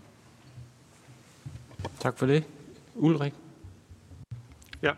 Øh, jeg noterede mig, og det tror jeg faktisk er rigtigt i Kombits øh, hvad hedder det, præsentation, øh, øh, hvis jeg skal tage Fødevarestyrelsens perspektiv, at der stod orientering af fødevaremyndighederne. Og det tror jeg er, er, den, er det rigtige, øh, netop fordi dem, der arrangerer, jo egentlig ikke er de fødevarevirksomhederne. Det er, øh, når vi kigger på det, så er det stadigholderne. Og så er vi glade for at få øh, orienteringen. Jeg ved også, at vi i nogle tilfælde, så har vi dialogen med arrangørerne om, om den infrastruktur, øh, der, der, kan, der kan hjælpe med til, at man så kan drive øh, hvad hedder det, øh, øh boderne. Altså det kan være vand, strøm, toiletforhold, øh, vask, opvask, øh, kølefaciliteter, øh, plads til affald. Det er jo sådan noget, vi kan tale med, øh, med arrangørerne om, øh, som ikke er noget, der egentlig kræver en tilladelse eller en ansøgning øh, i forhold til Fødevarestyrelsen, for det er de enkelte stadholdere, der egentlig står for det. Men hvis arrangørerne har øh, en dialog øh, omkring øh, med, med os om, hvordan øh, den infrastruktur kan hjælpe, øh, så er det jo i hvert fald et, øh, et skridt fremad. Og derfor tror jeg, det er rigtigt, som Kombit præsenteret, at der står øh, fødevaremyndighederne til orientering i, øh, i sådan et øh, setup her. Tak for det. Otto? Ja, men øh, jeg vil bare slutte af med at sige, at tusind tak, fordi at, øh, vi har været med til det her i, i dag. Nu håber jeg så bare også, at det snart kommer til at ske noget. Jeg er lidt i tvivl om Kombit. Jeg håber det bedste. Jeg tvivler bare på, om kommunerne, alle kommuner, vil være med, fordi hvis det er et ultimatum, de skal det, jamen så tror jeg, vi kan, så kommer jeg måske med rollator næste gang, at jeg skal til et eller andet. Så det er min tvivl, men ellers vil jeg for, by- og i hvert fald sige tak for initiativet til det her. Det er rigtig godt. Ja, velbekomme. Og så tror jeg, det var Per. Jo, og øh, en, en sidste kommentar også øh, i forhold til øh, synet på øh, øh, de forskellige typer arrangementer, øh, om det er en marked, byfest eller en festival. Et eller andet sted er arrangementstypen fuldstændig ligegyldig. Alle arrangementer har næsten øh, kontakt til samtlige myndigheder, så lad være med at differentiere på øh, arrangementstypen. Øh, have fokus på, at det bliver øh, det, det brede kontakt øh, til, til samtlige myndigheder. Tak for det. Kompit?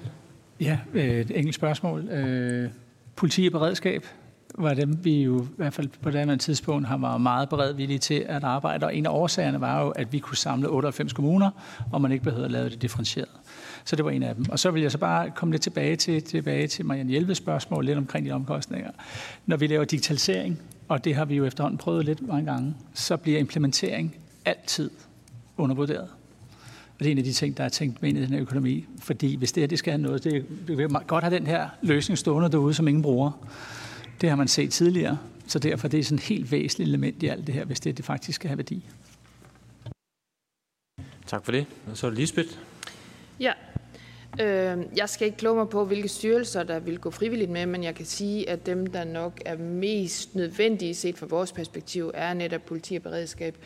Øh, og så øh, faktisk også Slot- og Kulturstyrelsen. Det varierer jo selvfølgelig, men fordi de ejer rigtig mange af de steder, hvor man gerne vil lave øh, events.